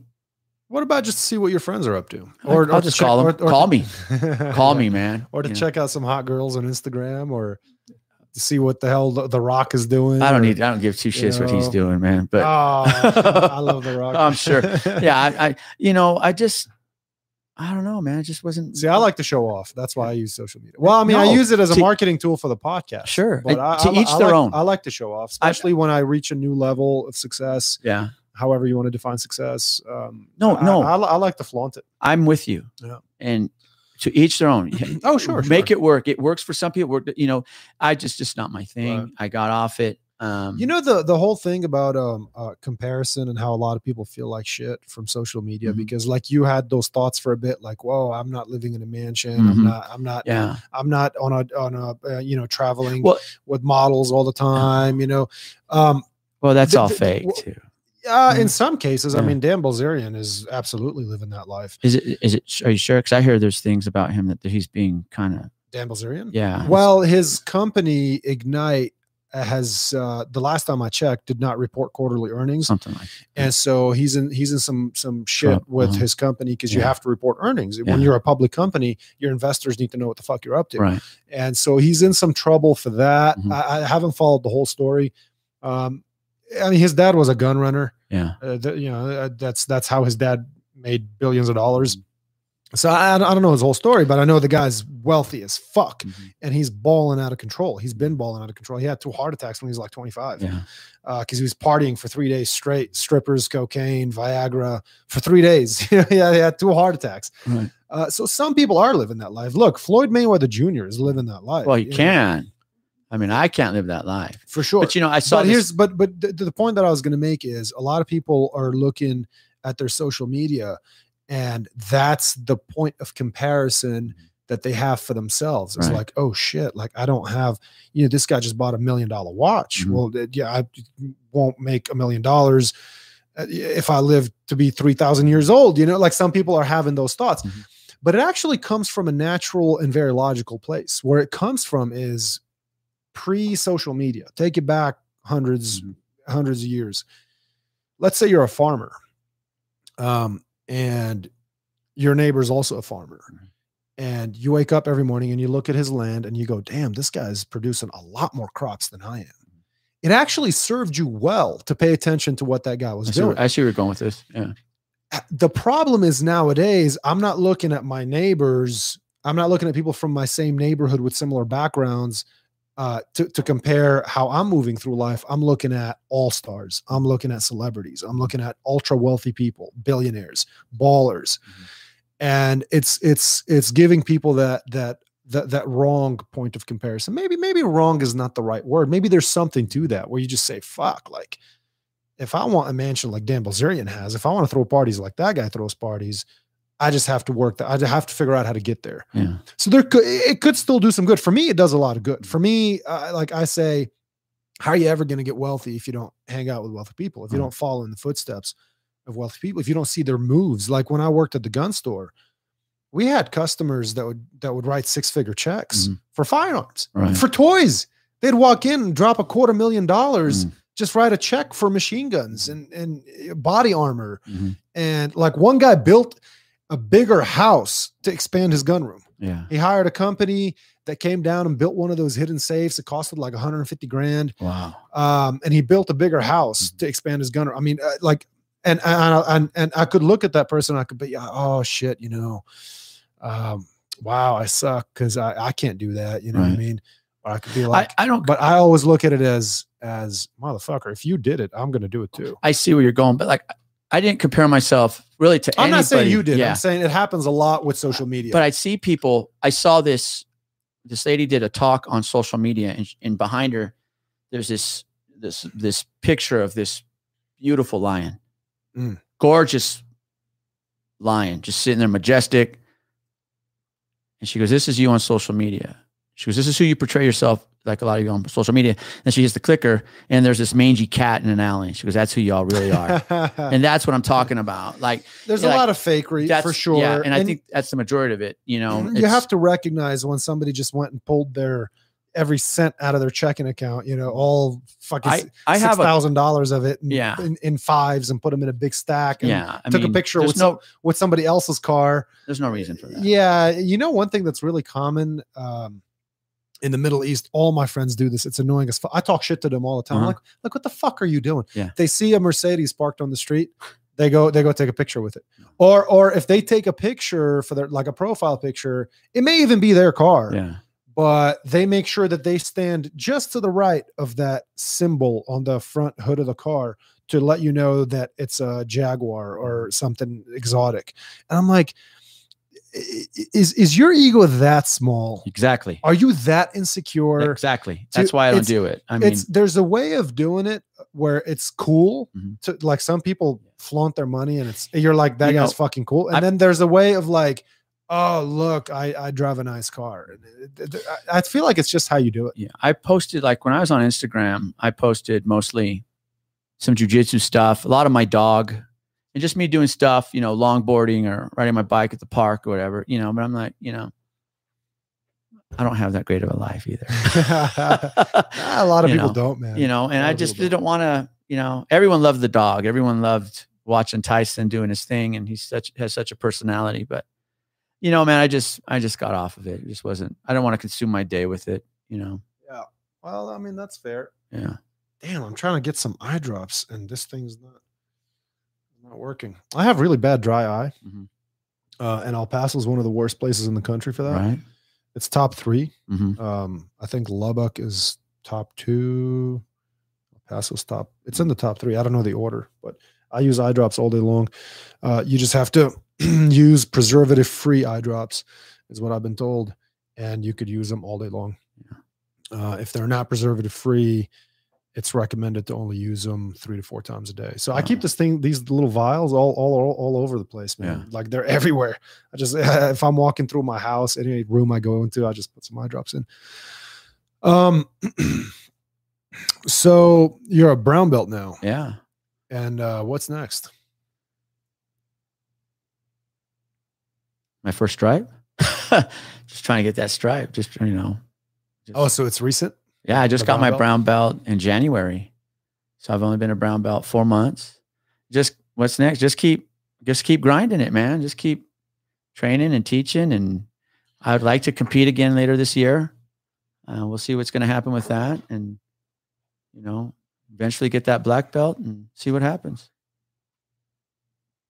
You know, I heard a, a great theory. I was back when I was a blue belt. I was at a training camp out in California, and it was for Worlds. I didn't compete at Worlds, but they had this week long camp out there at Gracie Barra headquarters in Irvine, and there were black belts from all over the world there training, and they were getting ready to go compete. And they let blue belts and above attend this thing, and I was a blue belt, and it's it's week long, and it's it was two hours every night. It was from like seven to nine, six to eight, whatever it was. And I was standing there, and I'm just getting wrecked, man. Like I'm like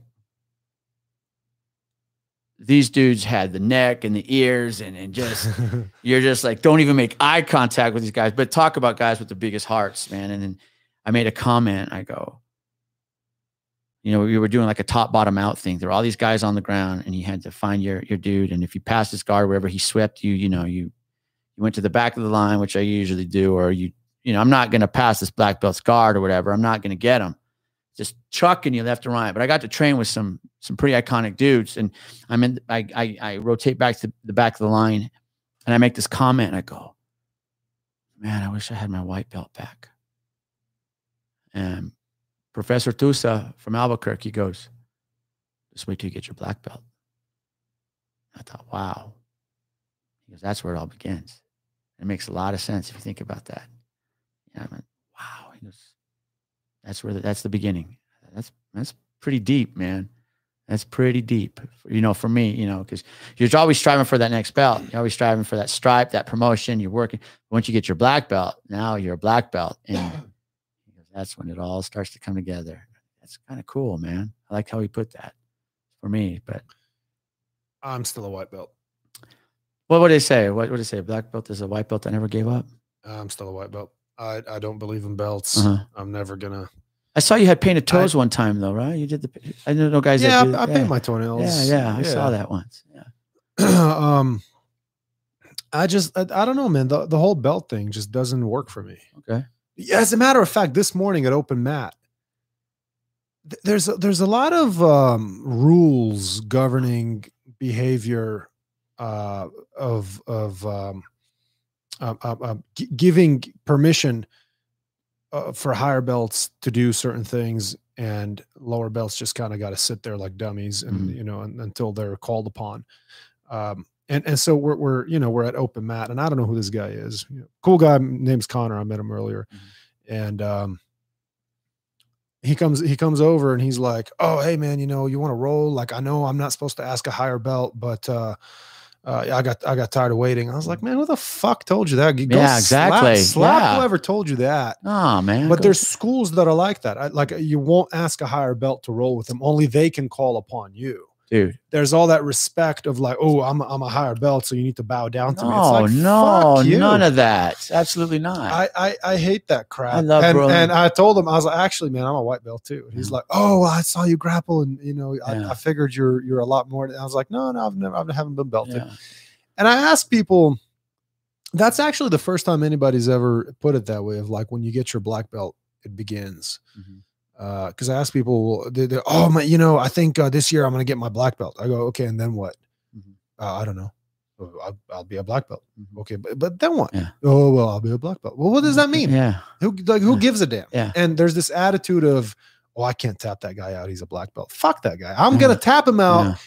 Yeah. I'm gonna try even harder mm-hmm. because he's a black belt. Yeah. You know, yeah. why why are you putting limitations on yourself? And just because somebody's dressed in different colors. Yeah, yeah. I'm with you. I, that's that's an odd mindset. Like I, I, love training with everybody. I don't care what their belt is. I don't, you know, I have a good time either way. Yeah. You know, I I learned something from it. You know, that's that's interesting, man. Wow. Uh, I lost my train of thought. I was going to go somewhere, man. I totally spaced on it. I was listening to what you were saying about about the belts and training and and all that. But I just I went blank right now. Well, so. uh, it happens to me a lot. Mm-hmm. it's it's infuriating. So maybe it'll come back. Yeah, it's infuriating. Oh man, talk about you talked about should I ask a higher belt to roll? Ah. You sh- absolutely should, absolutely should. You know, I guess it depends on the school though. Well, it depends I mean, on the rules because every school's got their own rules I, governing that sort of behavior. I don't know. However, some, some, schools white belts just have to sit there like a bunch of idiots. There's no they, reason you know, for that. Man. They they all they, they can learn do, a lot from all they can do belt. is bow. Yeah. All they can do is just bow, and um, yeah, I had a problem with somebody here in town where he wouldn't roll with me because he's a black belt and I tapped him out and he just he just won't roll with me. I mean, he just and as the students are like, oh well, you know, this guy's a white belt tapping out a black belt. Well, who gives a shit? Yeah. First of all, stop paying attention to my belt color. Yeah. Focus on my skill level. Yeah. Jon Jones went to start training in gi. They gave him a white belt because he's never trained in gi. Yeah. Like well, I was going to go Jon there. Jones is still going to murder you. Yeah. Gi or no I. I so talk about like breaking like this this rule of like asking people to train. I was up in Albuquerque, uh, uh, uh, Gracie Barra Albuquerque up there. It had a grand opening of the school, really nice school. So I was like, I went up there to check it out. So I'm training. We're all we have this all these people on the mat, and in walks Holly Holm. Oh, Holly Holm walks in. the woman of my dreams. Yeah, she has a white belt on and she's with some some dudes. And they start training and she's like right here on the mat. And I'm I'm trying not to be like, Dude, I'm, oh dri- I'm driving to Albuquerque right after Yeah, the podcast, dude. and I'm going there. okay, well, this was right after her Miesha Tate loss. Okay? Okay. She'd won the belt from Ronda and then she fought Tate and Tate chokes her out. So she's right here on the mat next to me. Okay, I didn't bring my phone in, but I have proof of this on my phone. And she's I can hear these guys talking to her. And they're- have Russian accents. Some some whoever they are from Jackson's, I don't I don't know who they are. And I did that. I'm training with some chick or some dude, and I said, Miss Holm, would you like to roll? And I felt right down like I just broke some like grappler's rule. Like you don't do that with a pro MMA fighter or whatever. Like just don't. And these Russian dudes looked over at me and I thought, oh God, I'm done, man. I'm did shouldn't have done that. And she's talking to them. And she's she's a, she was very kind of kind of shy, she seemed like, really shy. And I heard one of them say, one of them say, like, you have to. You need to. I had just got my purple belt. This was five years ago. And um, she goes, okay. And we we went in and I'm like, what do I do? You know, solid as a rock, man. Just and uh, we're, we're going at it and and you know we did our five minutes and and she was really cool, man. She was she was really really cool and she's just working her ground game. Did she game. I tap guess. you out? No, uh, uh we didn't stand up either. But I I was like I felt Oh, like sta- stand up. Uh, she'd uh, she'd probably take your head off. I'm sure she will absolutely. Mine too. but you know, she didn't. Nobody tapped anyone out. We were just kind of going. I thought, do I open it up on her? What if I injure a pro athlete here? You know, I was just you start overthinking. I, at least I was. I was like, so we were just kind of flowing it. You know, going 40, 50 percent, nothing crazy. She said thanks, and I said, hey, you know, you owe me a picture. She laughed. So we went on, you know, finding somebody else to train with throughout the the session. Told her that she owes you a picture. You owe me a picture. The cool shit is, I was training with someone. She comes over maybe 30, 40 minutes later, taps me on the shoulder and goes, I'll give you that picture now. And we took a picture, man. And I, I have, I didn't bring my phone in, but I believe you. yeah, I have it, man. You're not a liar. No, I'm not. But I I, I, got to train with Holly. But everyone asked me that. Did she whoop your ass? No. Only because we didn't stand up. But I'm not Yeah. standing up. I'm not a stand up guy. Uh, well, probably also because you're 100 pounds bigger than her. She's solid, man. She's so, but that was my, that was That's my- cool. Yeah. So what are you doing now, man? Retired? You're uh, are you going to move to New Mexico and uh, get a marijuana license? I don't know, man. Possibly. Uh, you know, um, like I said, you know, back on that note of being a retired cop and doing this for over 20 years, I just taking time for me. You know, I'm teaching jujitsu. Like I've said, you know, some guys fish, some guys play golf, some guys go play tennis. I got jujitsu. And how cool is that, man? That's Pretty pretty, cool. yeah. And I get to teach and share and, and I and I hope I inspire some people a little bit and and and and just have a good time with it. And we'll see what happens when the time is right. The time is right. I've had a couple opportunities come up and like um to say, hey, would you be interested in working here? And it's back in law enforcement. And of course, I, I think about it because I think the honeymoon phase is over with with you know retiring. Like I'm starting to get a little bored, starting a little cabin fever at my house, but I stay busy. But I'm not ready to jump back into work right now. I left the profession, I left the job for a reason, not to just jump back into it. I need to do me. Like I've done some traveling, nothing crazy, but um, you know, this summer my daughter and I are planning some things, and and I don't want to start work and not fulfill those things I wanted to do because if I go back to work Right. without fulfilling those, I'm probably going to be a little bitter at myself. Right. So I need to do that, and if it takes a year, it takes a year, fine. year and a half. I can do that. Yeah. And my circumstances, I've always said, are are different than a lot of these guys, you know, my age or, or where they're at in their careers in, in being a police officer. I I got to retire from being a cop at 49. But you know what? I'm single. You know, I, I have low debt. You know, I'm not buying a new toy every three years. I'm not, you know, I'm not on my third marriage. I haven't lost half my pension to some ex-wife somewhere you know, and, and and I'm not knocking anybody for that, but you hear a lot of those stories, and I think a lot of guys that would like to retire and hang it up, they can't because of these other commitments financially or whatever's going on. You know, you'll see guys, you know, married and he has kids from a previous, she has kids from a previous. And this is, you know, I'm not knocking anything, but this wasn't my circumstances. And now they have little ones. You know, they have to wait for school and college. You know, my daughter's college is paid for. She's almost done. You know, my child support was over with. I'm not paying that out anymore. You know, I paid off my vehicle. I paid off my bike. You know, I can live off my pension. And the Yeah, goal is to live. Simple, live as minimal as possible, and just enjoy it. And, it, and not to sound just dramatic, but this new self discovery, you know, okay, I'm done with the cop thing. Why go back into it right? And like I said in the beginning of the show, maybe in a year, year and a half, if I decide to go back to doing something, you know, if I could do anything, I would love to, you know, I don't know how to even network this or do this, like get into the whole thing about what police reform is. And I've Googled some stuff about police advisors and, and, and where they're going with this, with, with everything that's just changed in this world this last year and, and, and talk about what police reform is and, and do some consulting and, and that kind of stuff. But, you know, I've got the perfect job for you. tell me, Apply to be one of those security guys at the UFC that walks out with the fighters. I'd be fucking the shit, man. Yeah. I thought I'd just walk out with them. I'd probably wear my brown belt. yeah, get some respect. That'd be cool, man. I'd be, I, no, I've, I, like, how to get a job at the UFC. That'd be, I went to, uh, check, speaking of the UFC. So two weeks ago, well, it's been about two weeks.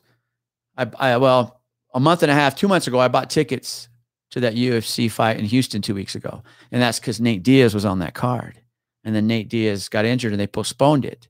So my daughter and I, you know, went to that fight. We got to see a great card, got to see great fights. He's fighting on June 12th. Yes. We just got tickets for that one. Oh, nice. So we're gonna get to. I'm like I'm a Nate Diaz fan all the way. Yeah, Like, hell yeah. He's something else, and so we're gonna go. We're gonna go out to Arizona, and, and it's two weeks from yesterday. So we're gonna go out there and catch that fight, and Awesome. it's gonna be. And she's like, you know, it's father daughter UFC stuff, man. She's digging it. So Drop an application while you're there. I might have to do that, man. Security. I, I I knew this guy who uh, also was on the force in El Paso for a long time, um, and he retired. And you know, same thing. He he got bored after Mhm. a couple of years, and so he dropped an application to the UFC to do just that because he's a big MMA fan, and it came back overqualified. really? Yeah, Wow. because he, he'd done a bunch of stuff. I mean, you know, all these years as an officer, right? He had just, I mean, a lot like you. He did K9, he did Mhm. SWAT, he did detective, he, he did a lot of Mhm. stuff.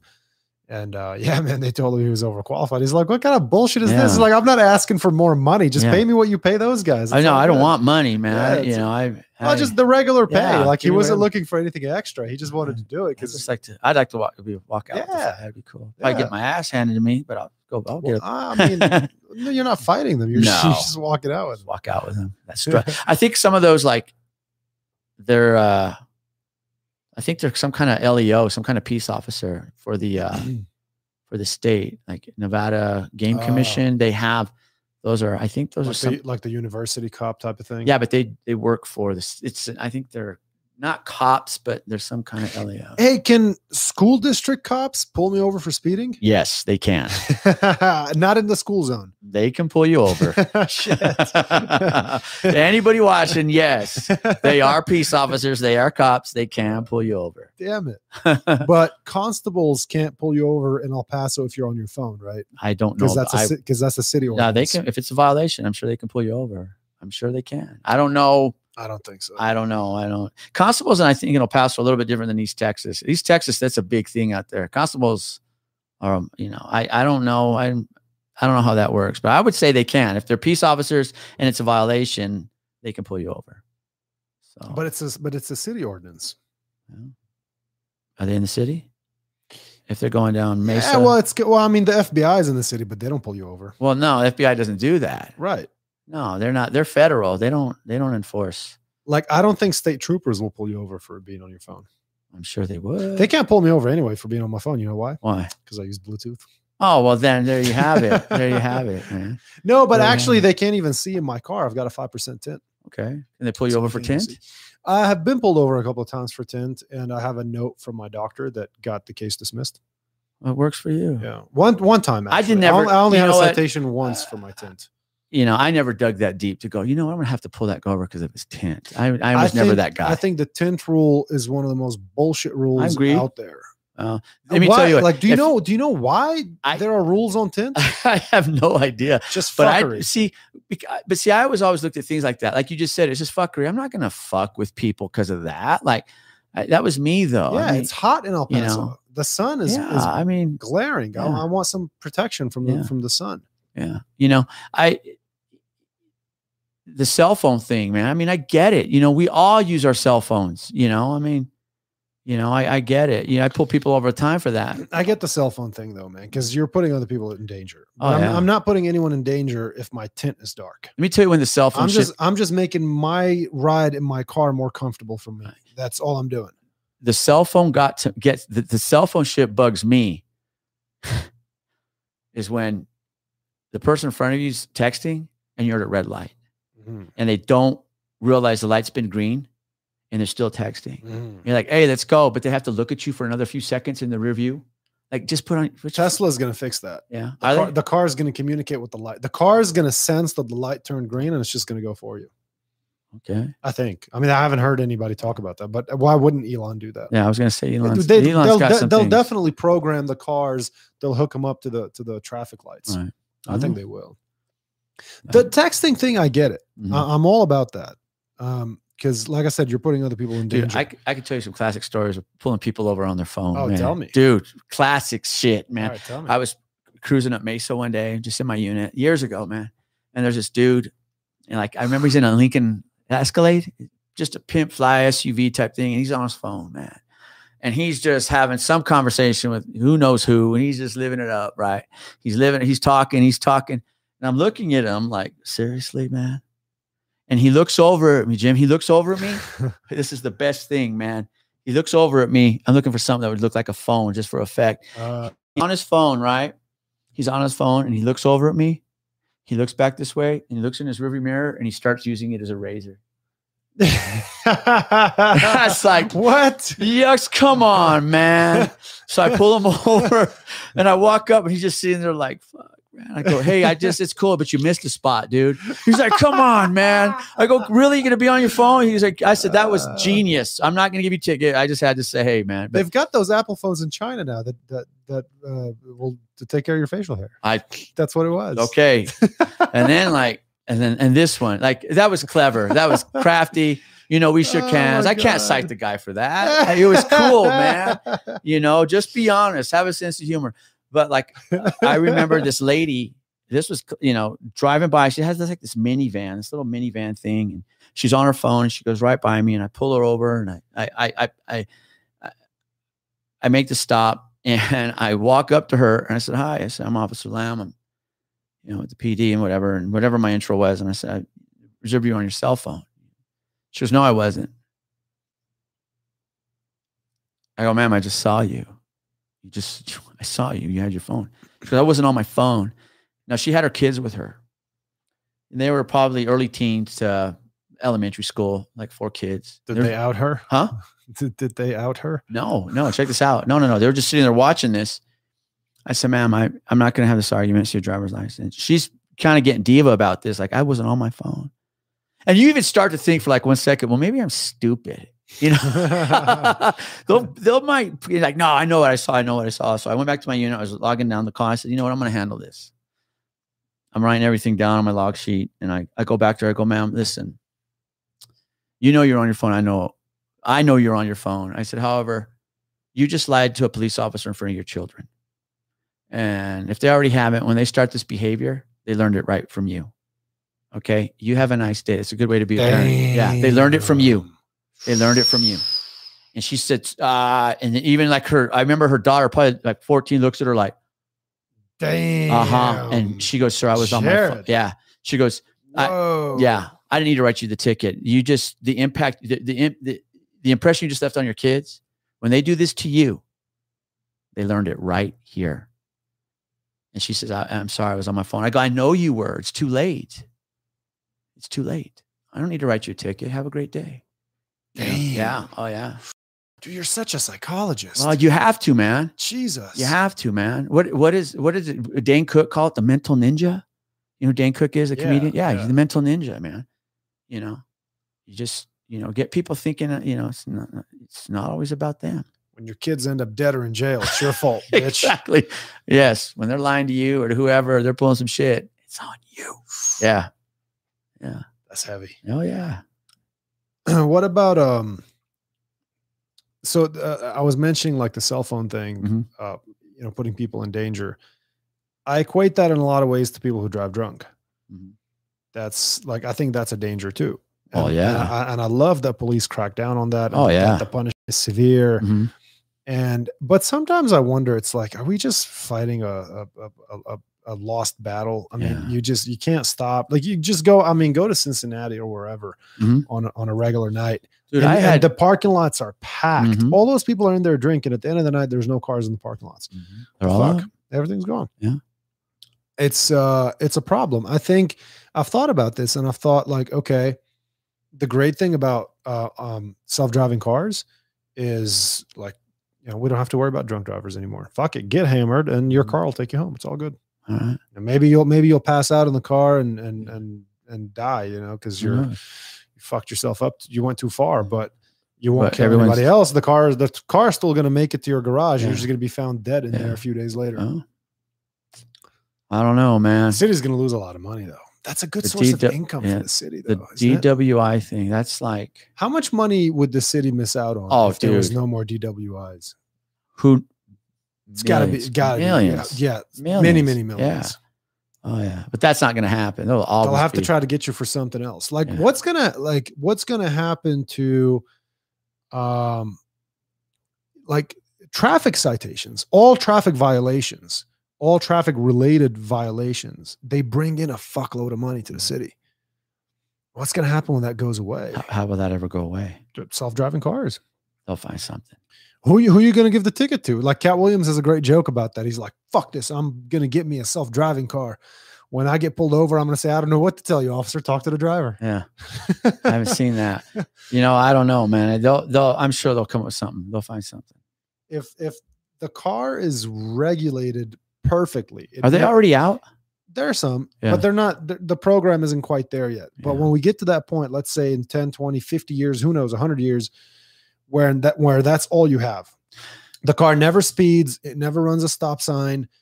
yeah, I was Um, gonna say like the, the driver's never going to be. You- it's not going to matter if the occupant of the vehicle you is GPS your drunk or not. an address. It'll tell you at the next stop sign, turn right. Right. It'll tell you at the next light. And I can imagine, you know, a car knowing this, going, it's going to stop for. you know what's fucking crazy? it's not going to go above that speed limit. It's going to know. Yeah, when I'm when Yeah. I'm I, I drive to and from Lubbock a lot, Mhm. and you you know you go through a lot of little cities when you're when Mhm. you're taking that route, and the speed limits sometimes will go from 75 to 50 down to 30 and then back to 60, and then Yeah. and it's a little crazy. And like the, going through those towns, I got to really really pay attention Mhm. because the speed limit will change like that from 70 to 40, and then you got a cop on your ass. Yeah.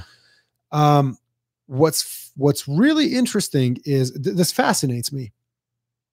When I have my GPS working, right, and I've I've got it on the screen, so I see the map, right, and it gives you the speed limit Mhm. up in the up in the corner. The the second that I pass by the speed limit sign, the speed limit changes. No shit. The GPS knows where every fucking sign on the road is. That's wild, man. How did who pro who put all this information in the GPS? Wow. It knows where the sign is. I never noticed that. man. It doesn't change when you're 20 yards to mm. the sign. It changes the second you get to it.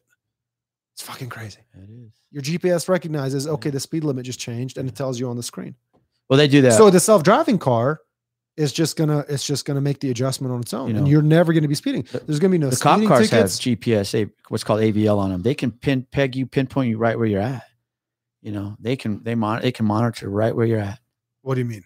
They can monitor your speed. They can mon- like the cop cars. These cop cars, uh, they have what's called an AVL on them, and it it's satellite tracked where our dispatch center can see exactly where you're at, what you're doing. Ah. They, and it's an officer safety thing. They know exactly what you're all about. You know, like, you know, if there's a call here and you're like in the closest unit and you're not busy, they're going to send you. They they can see where you're at. damn. Yeah, they can. Oh, s- so they, they, they can see where you're at as the officer. yeah, your car is at. Or, What about the citizen? no, not the citizen. Okay, they, they'll okay, just tell okay. them that I thought that's I'm how at one, they- two, three, four America Way Lane, and this officer is like, "Wow, that cop's right there." You know, send him or, you know, it, that's it's smart. yeah, they they can they can it's called AVL. They I don't forget what it stands for, but they can monitor you. Yeah, because cops can go missing. They Oh, can go into somebody's house to respond to a call, and you know, or they heard a scream or something. They go in and they're gone. Yeah. That's why. That's why police will put their handprint on the on the car, right? Oh, is that? Uh, we You ever do that? No, I didn't do. My prints would all be all over it anyway, you know. But no, they don't. I don't know where that came from. I don't think. Uh-uh. I heard somebody talk about that. That when a police officer walks up to a, They to a put their. vehicle- well, they, they touch it. Uh-huh. That way, their prints are Yeah. on it in case they go missing. I There's proof that you know the officer touched that car. I don't know where that. I've seen. I don't. They don't train you to do that. Oh, okay, No, I think that's. people are so full of shit. Yeah, they are. It's probably That- like probably like you know some show like mine. It's Mhm. just giving up bad information. you know, you know, yeah, yeah, you know, because first, seriously, when a cop pulls over a vehicle, that cop should automatically call out. right? Say, I'm at uh, whatever. Like True, I they said, call in the license plate. they're going to call out the license plate. They're going to call out the location. Plus, AVL's watching him. They're going to know that this, you know, Honda, this officer's at, and all of a sudden the officer's not responding to his radio. Something's going. They're gonna. They can. Technology is. You don't need to touch anybody. And touch any car. Maybe that was in the 30s or 40s. Maybe that was back in the day. Yeah, Maybe that yeah. was when they're having donuts at midnight in some little diner, but not now. How do they? So I've wondered sometimes, like how th- th- those police car radars. Sometimes it feels like, okay, how the fuck did he just track my speed? Like he's on top of a hill, I'm at the Uh-huh. bottom of a They hill. They don't even use radar anymore. how does it? How, From what I understand, like I said, you know, uh, I ended my career, my tenure, whatever, with as a bicycle cop downtown. So being a bike cop, you were away. It was a different approach to policing because you're pretty vulnerable. You're on a bicycle. yeah, and you don't have a car, you don't have a motorcycle. You, you you're I mean, motorcycle is pretty dangerous, but from what I understand, and again, you know, I, I don't want to say the wrong thing. I, I don't think they're even using radar anymore. I think they're using laser. And uh, they can pinpoint that shit pretty good. You know, they pinpoint they can pinpoint you good. As far as the day of radar, that just to me How- seems so dinosaur, man. so uh, people who use those uh, things that, that beep when when uh, radar detectors. yeah radar detectors are those are those out of the game now? I would guess, but I used to like, like you said, like I would fuck with people's heads. Like I'd pull them over speeding, and they say my radar detector is working. I would tell them, well, my radar jams your radar. I never did. I would just tell people, and they'd be like, How damn. dare you lie to the citizens of the United States? I'm, I'm just How having dare fun, you. man. I, I get lied to all the time as a cop. People lie all day long. yeah, but that's your job. So I'd be like, you know, like, well, nobody says I can't fuck with you back. Like, oh, I, my radar jams your radar when you're trying to pick up my radar. I never Uh, thought about that. Oh, here's your ticket, bro. See you later. You Next thing you know, they put it up on OfferUp the next day. They get Uh-huh. rid of it. get get rid of it. That's hilarious. I haven't even. Do they still make radar detectors? I don't even know I anything know. about that. I've thought about getting one though, I have no but then, idea. I, but then every time I think about getting one, I'm like, it's cheaper to just not break the law. I was gonna go there, Jim. I was gonna be like, hey, man, just obey the law, Yeah, okay? it's a lot cheaper. Yeah, just obey it. So So you're not going to move to New Mexico and get a marijuana license? yeah, there's some rumors. I heard rumors like this last few months. Like when I exited the department, I kept it real quiet. A lot of people like they'll put out this email. And I just I went out. I called it the old good old fashioned Irish exit. I just quietly left the party out the back door.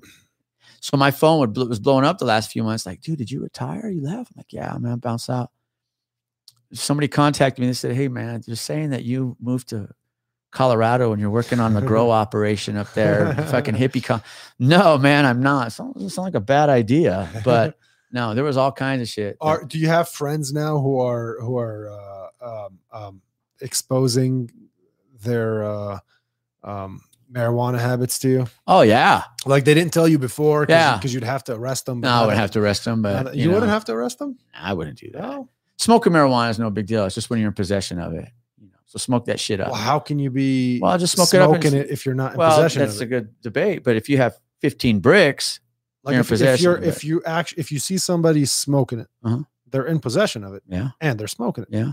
And nowadays, you're just gonna get like a sign and release for that. Thank goodness for that. I'm with you, man. yeah. yeah. What a bunch of shit. I agree. Did you ever feel like a real dick Yep. having to arrest somebody Yep. because they had a joint on them? You're like, Well, fuck. You know, yeah, if, yeah, you did. You, you you did, and you know, and it's just like it was your job. But I'm like, dude, this is fucked up, man. You know, yeah. you know, Especially when you know it's like some young kid who's like Mhm. 18, 19, and they're probably going to lock him up for 10 years. not that much. They get it'll be dropped to a lesser charge or something. It- the court was pretty cool about it, but yeah, man, I, I didn't like doing that, man. I didn't like, I didn't like, you know. So what's the rule now? You give a citation if it's under a certain amount, right? Yeah, it's a cite and release, from what I understand. Class C. So no Mhm. no arrest at all. Mhm. So oh that's You that's show a up to thing. court. Because those arrests fuck people's lives up. they do. Goddamn, you know. Class C misdemeanor, you pay it off. you know, you I'll, I'll tell you a story or talk about putting yourself in a situation. I was up uh, near Mesita Elementary School in that part of Mesa. There's a school zone there, and this guy was just hauling ass through the school zone, speeding, passing vehicles, and I pull him over. Okay, he's going, let's say, south on Mesa towards the hospitals, and he's in scrubs, and he's in this little beat up car, Look at you using South like Lewis and Clark Yeah. over here.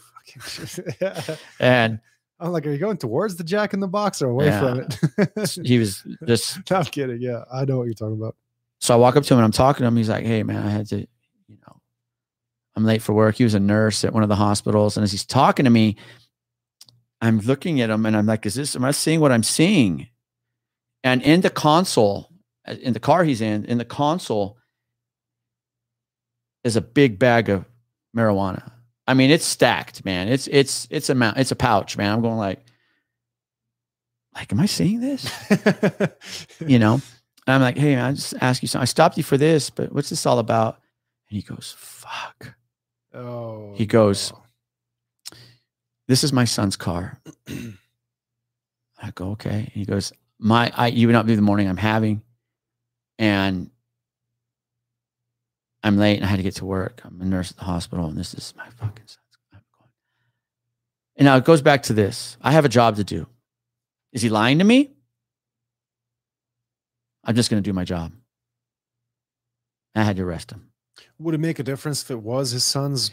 Well, do you know what? I told him this. I told him this. I said, look, I'm gonna, I'm, you're gonna be placed under arrest for possession, you know, and this wasn't residual in a pipe. This was a fucking bag, you know, not, I'm not gonna overlook this. And, you know, it's like, I said, but you know what?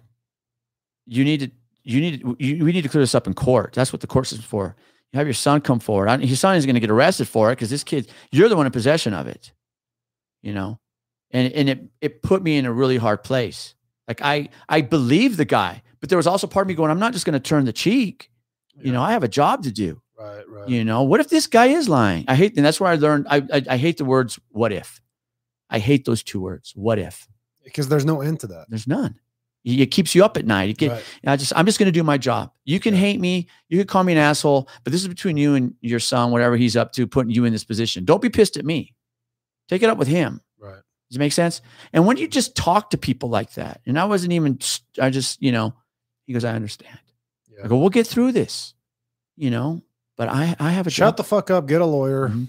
And put your, put your kid in the hot seat, man. You know, Yeah, but I mean, that's I can only imagine being a parent. You're gonna Yeah. you're gonna have to face that decision of like, well, it's Mhm. either gonna be me or my kid, and Mhm. depending on if the kid's you know, 16, you Mm-hmm. know, he'll probably be all right. But if he's an adult, Mhm. he's fucked. yeah, I don't even remember what the age of the kid was, but he said I had to use my boy's car and shit. Well, Would that would that matter though? Is is my question because it's not. It's like it's like you could own a car with expired registration, and Mhm. that's not a crime. But if I drive it, I'm the one at fault, even though it's Mhm. your car. yeah, because I'm the one driving it. Mhm. So even though it's somebody else's bag of weed, if I'm the one driving the car while that bag of weed is in you're there, in possession. it's my ass that's on the line. Yeah. And I think that's just something rather than panic set in, going, fuck, I'm fucked, I'm fucked. Just, and it's easier said than done. You just say, hey, you know, I need to get a lawyer. And like, I would say to my kid, going, like, you know, you knew what we were going through with the car situation. I had to borrow your car.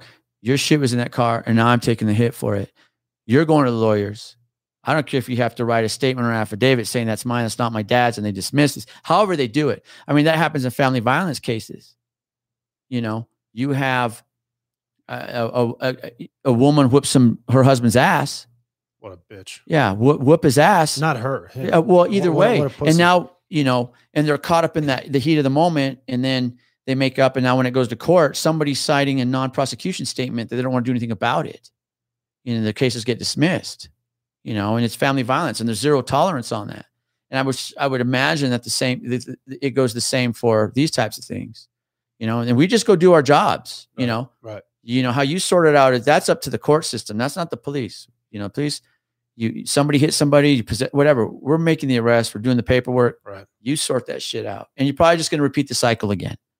You know, until the system does whatever they want to do. You know, but I've heard that. I've seen that. What happened? Couple. Well, he signed a non-prosecution statement, and you know, you know, same with the female. You know, she didn't want to do anything, and you know, they're going to take some classes, some counseling, whatever. You know, yeah, counseling Yeah. is you get that guy, you make him eat some liver, you send him to martial arts, yeah. smack him a few times, make him Eat some liver. give him a flashlight, help him mm. locate his nuts, Yeah, and then maybe his wife will stop beating him. yeah. I've seen this. I mean, man. she's a fucking bitch, you know. You Yeah. should never do that either way. Mm. If you're married, yeah. Don't hit each other, man. yeah, don't yeah, hit each for other. sure. You shouldn't do that on on either side. Mm-mm. But I mean, I I try You know to what? I try to understand. Go join a jujitsu school, train, and go smoke some weed, man. I try to understand the position of a guy who's getting beat up by his wife, and I just have a hard time with it.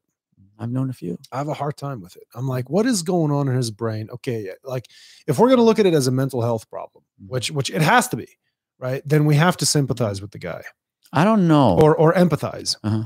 Um, instead of just saying, "What a fucking pussy," why doesn't he just why doesn't he just you know hold her like hold her arms or or fucking smack her back? You know, if, if smack me and I'll I, smack dude, I. I, I don't, I don't buy that bullshit of like you should never hit a woman. I don't Fuck either, you. man. If Fuck she's, that. if she, if Let a tell you- girl kicks me in the nuts, I'm gonna cunt putt that bitch. Yes, I'm with you.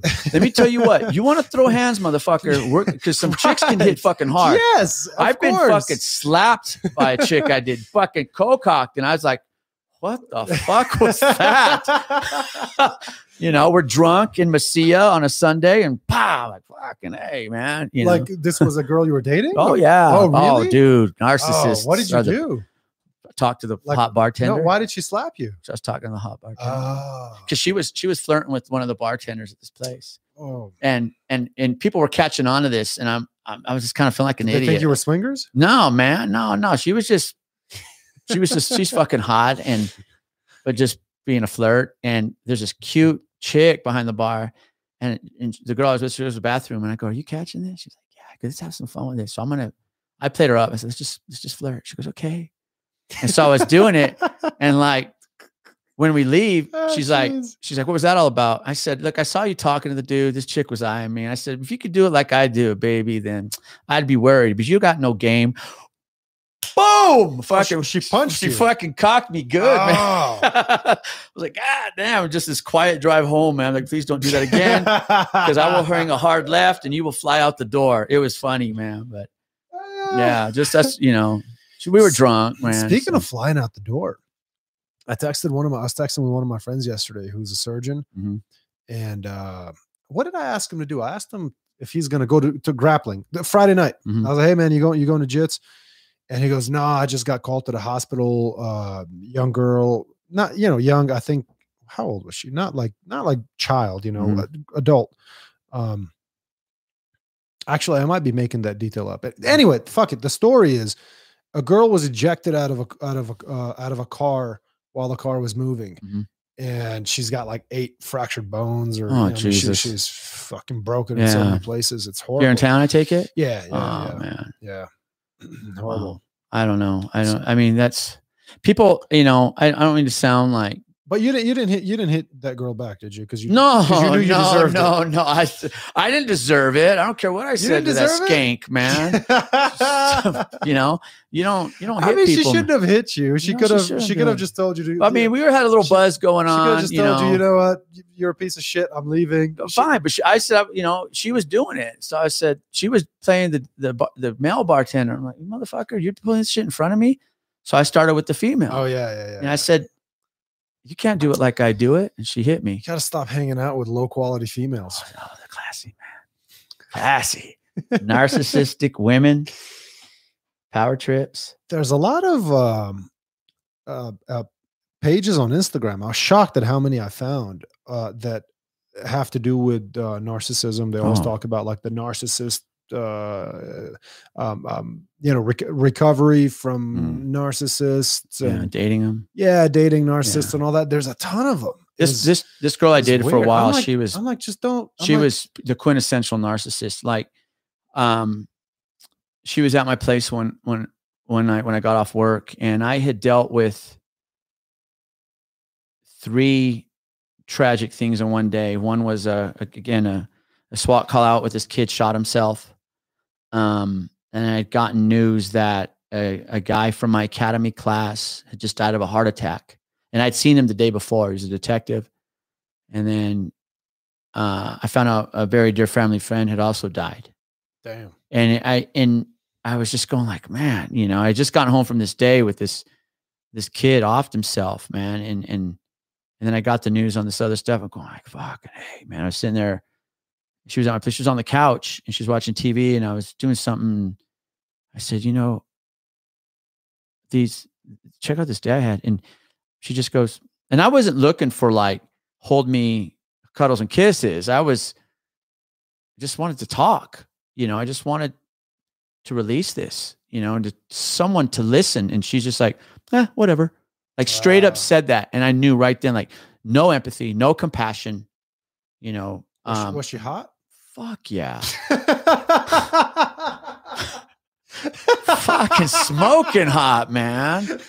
Just a, that so that checked everything off. That checks it off man. You're okay Just fucking with you. Yeah, I know, man. That's always the question. That's Guy, terrible. that's a guy question. Was she hot? oh, you're good then. You're good, man. She, Yeah. she tried to stab you, right? right, right. Okay, but she's hot. Well, deal with it, bro. Uh, that's uh, really important to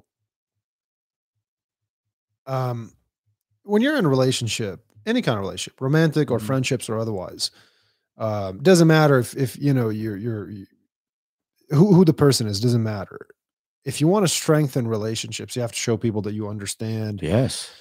that All ha- that relationships. they're having a bad day Mhm. and sometimes that means shutting the fuck up about your awesome day and just listening to their bad day That's it. Just so listen. when someone tells you, "Hey, I, you know, I've had a, you know, t- man, I went through some stuff today," you don't go, "Oh my god, I just got a promotion. Let me tell Mhm. you how you know it's Mhm. been amazing." It's like now's your turn to shut up, Mhm. even though you're really excited about this awesome thing that just happened Yeah. to you. Now's your turn to shut up and just listen to what this other person has to say. Mhm. It's amazing how many people don't understand that. Yeah. Yeah. Simple, simple things, man, that just make relationships so much better. And people, I, I don't know, I, I I don't know how some of these things are so such f- abstract, foreign know. concepts. It's it's all about me, I guess. You know, me, me, me, Yeah, I- right? You know, There's a lot of that. it's all about me. It's all about me. You know, um, so people matter. They do. It's, people are important. You know, and I and I I learned that through the job. You know, you know people matter. You know, I want to ask you this question because El Paso is known as being one of the safest cities in America. Mhm. And I think that's awesome. Mhm. But what that leads a lot of people to think is that there's no crime in El Paso, is that they don't need to lock their doors. They don't need to learn self defense. They don't need to have a guard dog or a firearm or any of this shit. And I think they're delusional. I think Mhm. they're lying to themselves right? because there's still crime in El Paso. Right. Otherwise, you would not have had a job for 22 years. There, why do we need police officers if there's no crime in Mhm. El Paso? Right? Right. There's always the sign on the freeway now hiring. They're always Mhm. looking for more Yeah. police. Um, I and so I tell people they go, "Oh, we live in El Paso. It's a pretty safe place. I don't need a gun." I'm like, "Have you ever talked to a police officer?" Mhm. They go, "No." I'm like, "Okay, do me a favor. The next time you're you're in a position where you can have a conversation with one, Mhm. just ask them about some of the violent Mhm. calls that they're having to respond to and the shit that they've seen and the criminals they've arrested. Mhm. And maybe you'll start to think that, like, you know what?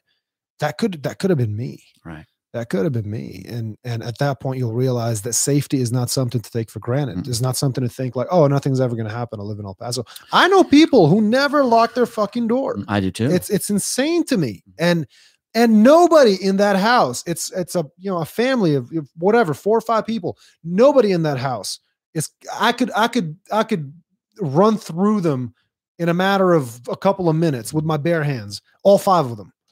And they never lock their door. And I'm mm-hmm. like, you don't want a guy like me who's fucking crazy Mhm. to to to attack you, Yeah. like, and you can't defend yourself. Not, Mhm. I'm not saying I'm crazy. A guy with my physical abilities. I know what you're saying. Who's You're fucking cool. crazy. You're- I know. I totally got. I got don't want people to misunderstand. No, and I, totally, that I totally not, got that. yeah, that's what I, I've actually I've I've told people this, and it freaks them out. I uh, you know middle aged women, old men, uh, uh, teenagers, whatever. I've looked them dead in the eye when they tell me that oh we don't need firearms or you know you, you're crazy because you you train because you think that somebody might attack you who's going to attack you you know that kind of conversation. I've looked them dead in the eye. I said, what would you do if I got my hands on you right now? Are You're going to call the police? Yeah. Are they going to get here in time? Exactly. I've told you, you know how long it would take me to kill you? Less than 10 seconds. Yes. 10 fucking seconds. I'll get my hands on you. I'll choke you out. You'll be dead in 10 seconds.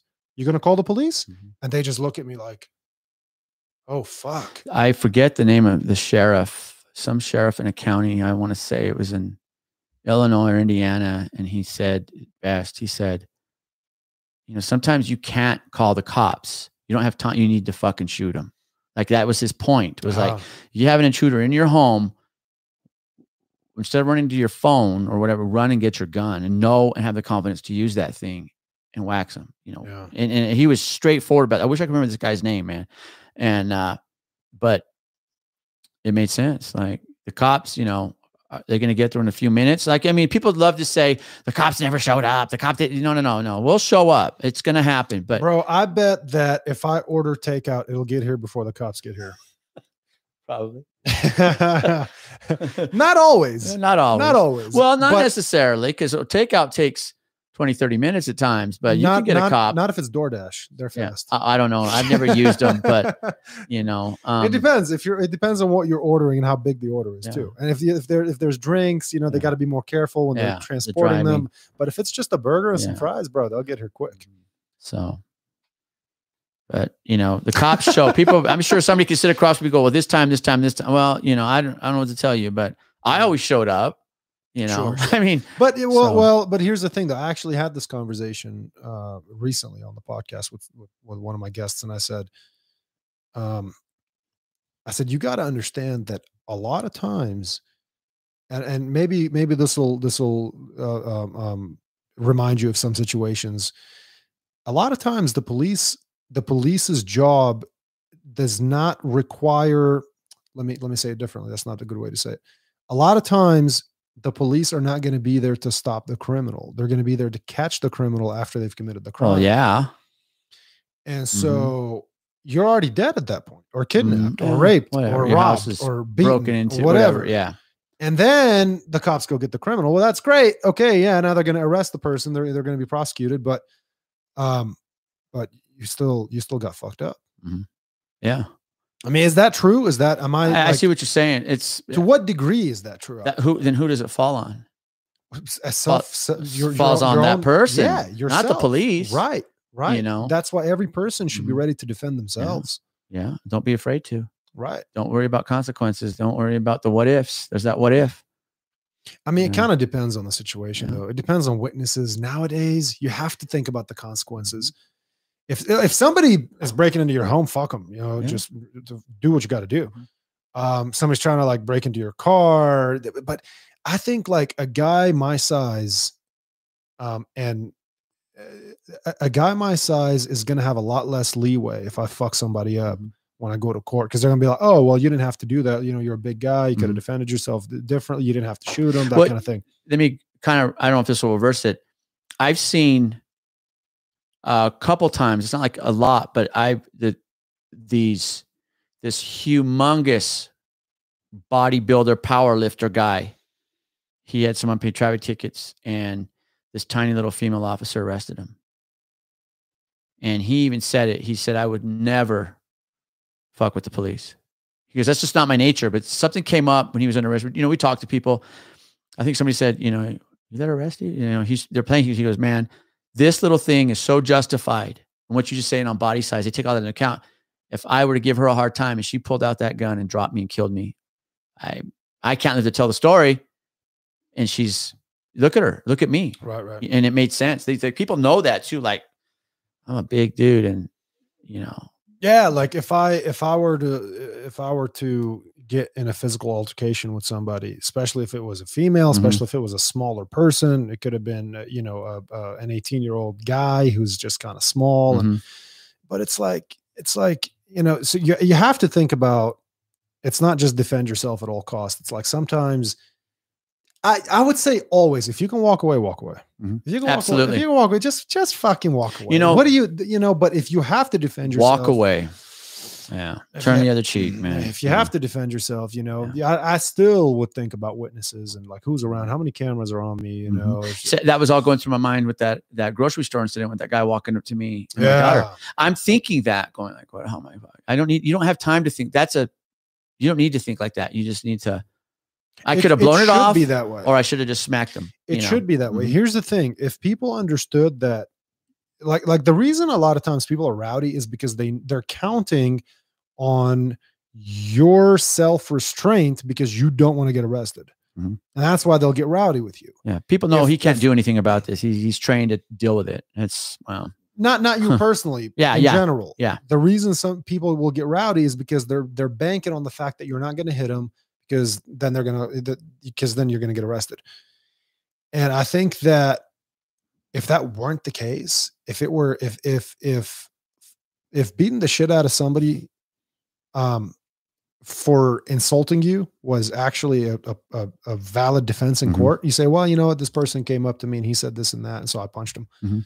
um a lot of people would think twice about their about what they're about to say. I wonder about that. You know, I, I, you, you- that makes a lot of sense because if you just do it, you know, and like, hey, I did it, man, and I'm good with whatever happens, you know, and I, and that makes me think about officers that that fuck up.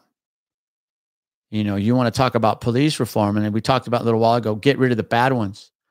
You know, when officers fuck up, get rid of them because that's going to send a message to the others like For sure. uh, we ain't fucking around. But you know what? You're going to keep the good ones, and they can do that work. They they can do it. That's what they're there for. They're proud to be there. You know.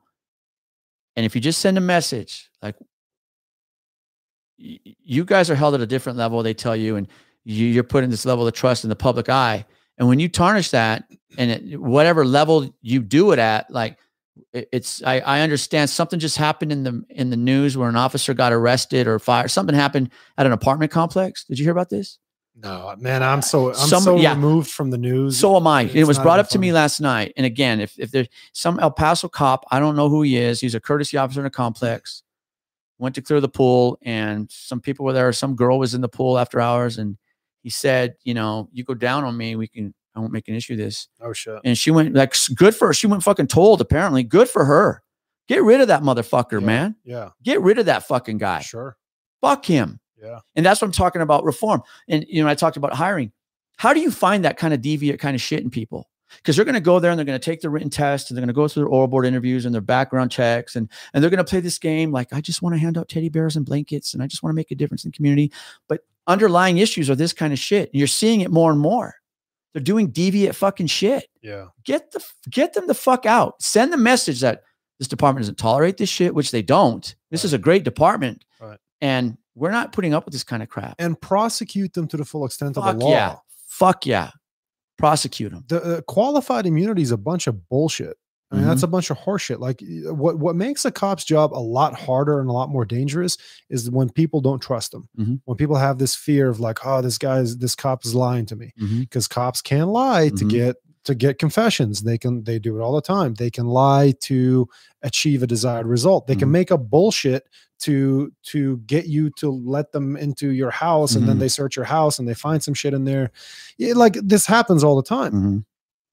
if you if if if if uh, that weren't the case if if police officers were not allowed to lie to get confessions or to to you know uh, get you to um, consent to a to an unreasonable search whatever the case and you got rid of qualified immunity and when a cop goes and murders somebody and the video goes viral they get properly prosecuted not like oh well oh yeah we fired them well what the fuck they Oh, killed they'll they get- killed yeah, somebody they'll get prosecuted. you fired them like Mhm. they should go I to- think they'll probably, the you know, they'll probably terminate them at the end. But they, you know, there's a legal game that, that from what I've seen, it just seems like there's always this legal issue they got to play.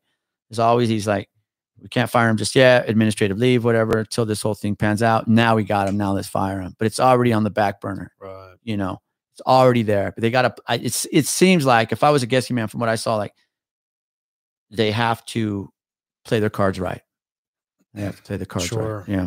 I think going to jail for just just in general getting arrested for violent crimes, you got to be kind of dumb. Not as an officer, as a, any person. Mhm. You got to be kind of dumb to get arrested for violent crime. Right. You know what I mean? Like if you want to beat the shit out of somebody, do MMA. Yeah. You can actually get paid to beat the shit out of somebody.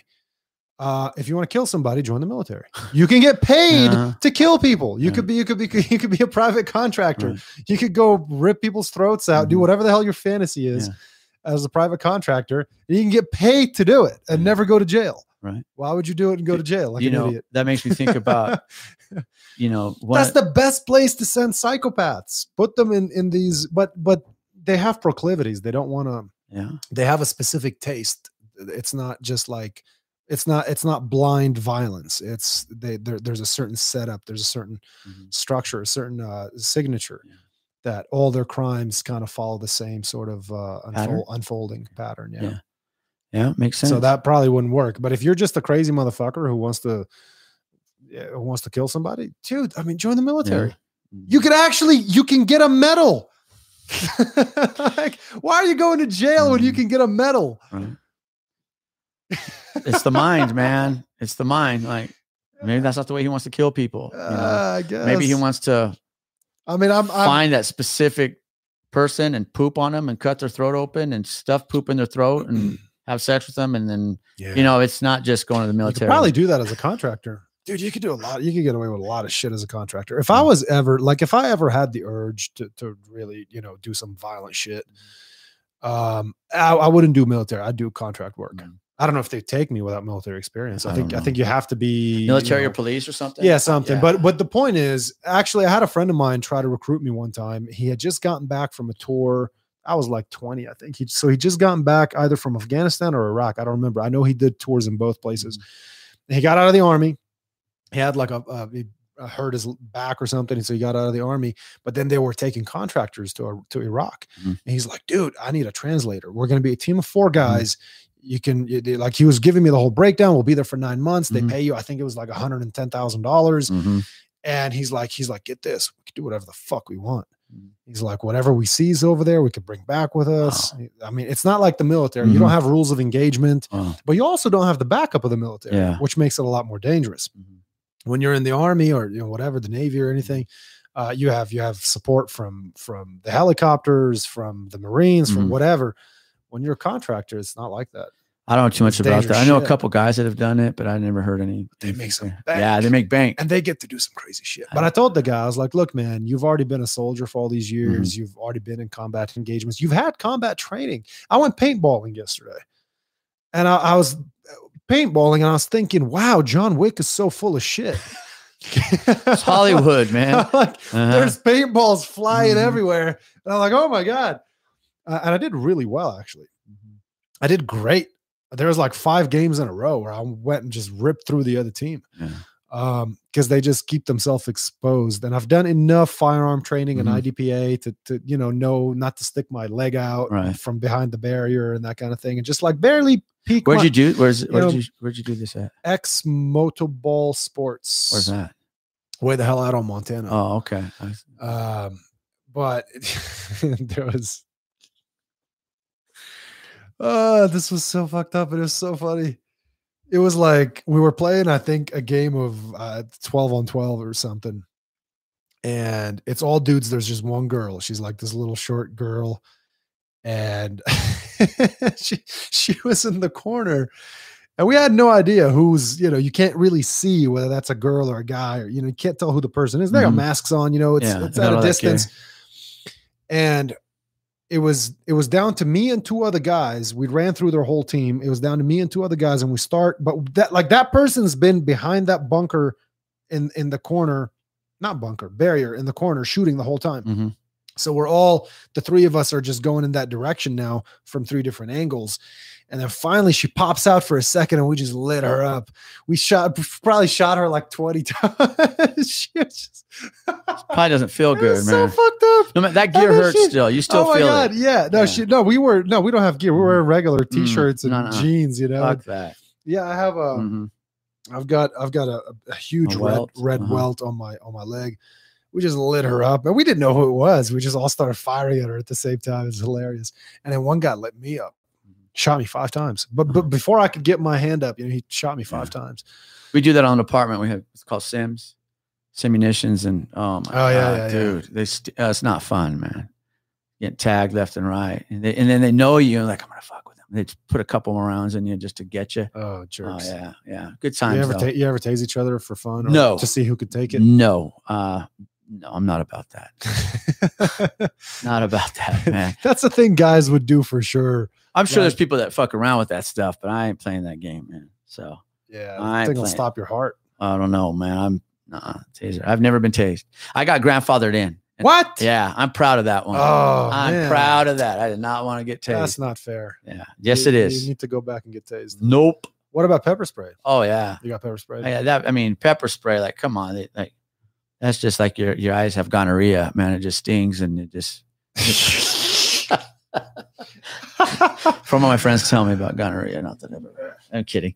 but But, yeah. going through the academy, you get pepper sprayed and you get tased. Well, when I went through the academy, tasers weren't available. Ah. We got pepper sprayed, and What did they have back then? They, no they had your asp. They had tasers. Wow. Tasers didn't come out to about six, seven years later. Oh wow. And uh, tasers were fun though, man. You know, You got tasers- some good taser stories. yeah. Tell me one. We're we're almost at three hours. Just Okay, Tell, okay. Tell me one. Uh, the original tasers were these huge banana, like these huge. Now the tasers are really compact. These things were huge, and I was in Canine at the time, and we got called to the the Coronado Hotel down there on Mesa. I think it's been I think it's been demolished, and uh, one of the homeless people had money for the night. It was a rainy night, and we got called there because she had a guy in her hotel room, one of her homeless buddies who wanted to stay, but she wanted him out. And remember, this has been over 15 years now, so I can tell this story. so this dude, we walk, we get there, and she's like, "Come on in." And there's this dude sitting on the edge of his bed, on the edge of the bed, and he's got like a a fedora on, like an Indiana Jones hat. He's got this long blonde hair, and he's got a beard. He's smoking a cigarette, man. He's sitting there smoking. He's not even make eye contact, eye contact with us. We're talking to her. She's like, "Look, he's my friend. Um, we're homeless, and but he needs to leave. I, I need the room to myself. You know, I was able to get some money for a couple nights. It's raining, and I don't, I don't want any. I need. I said, "Hey, man, it's that simple. You need to bounce, dude. You need to go." He's just smoking a smoke, right? and he goes. His exact words, I'll never forget. He doesn't even make eye contact with me. He's just smoking, and he he has that cigarette in his fingers, and he points to me, and he goes, "You don't tell me what the fuck to do." He goes, but I'm going to tell you what the fuck you can do. I went, oh, really? And I had another officer there, and uh, good dude, man. This guy's a this guy's legit, man. And look, we look at each other.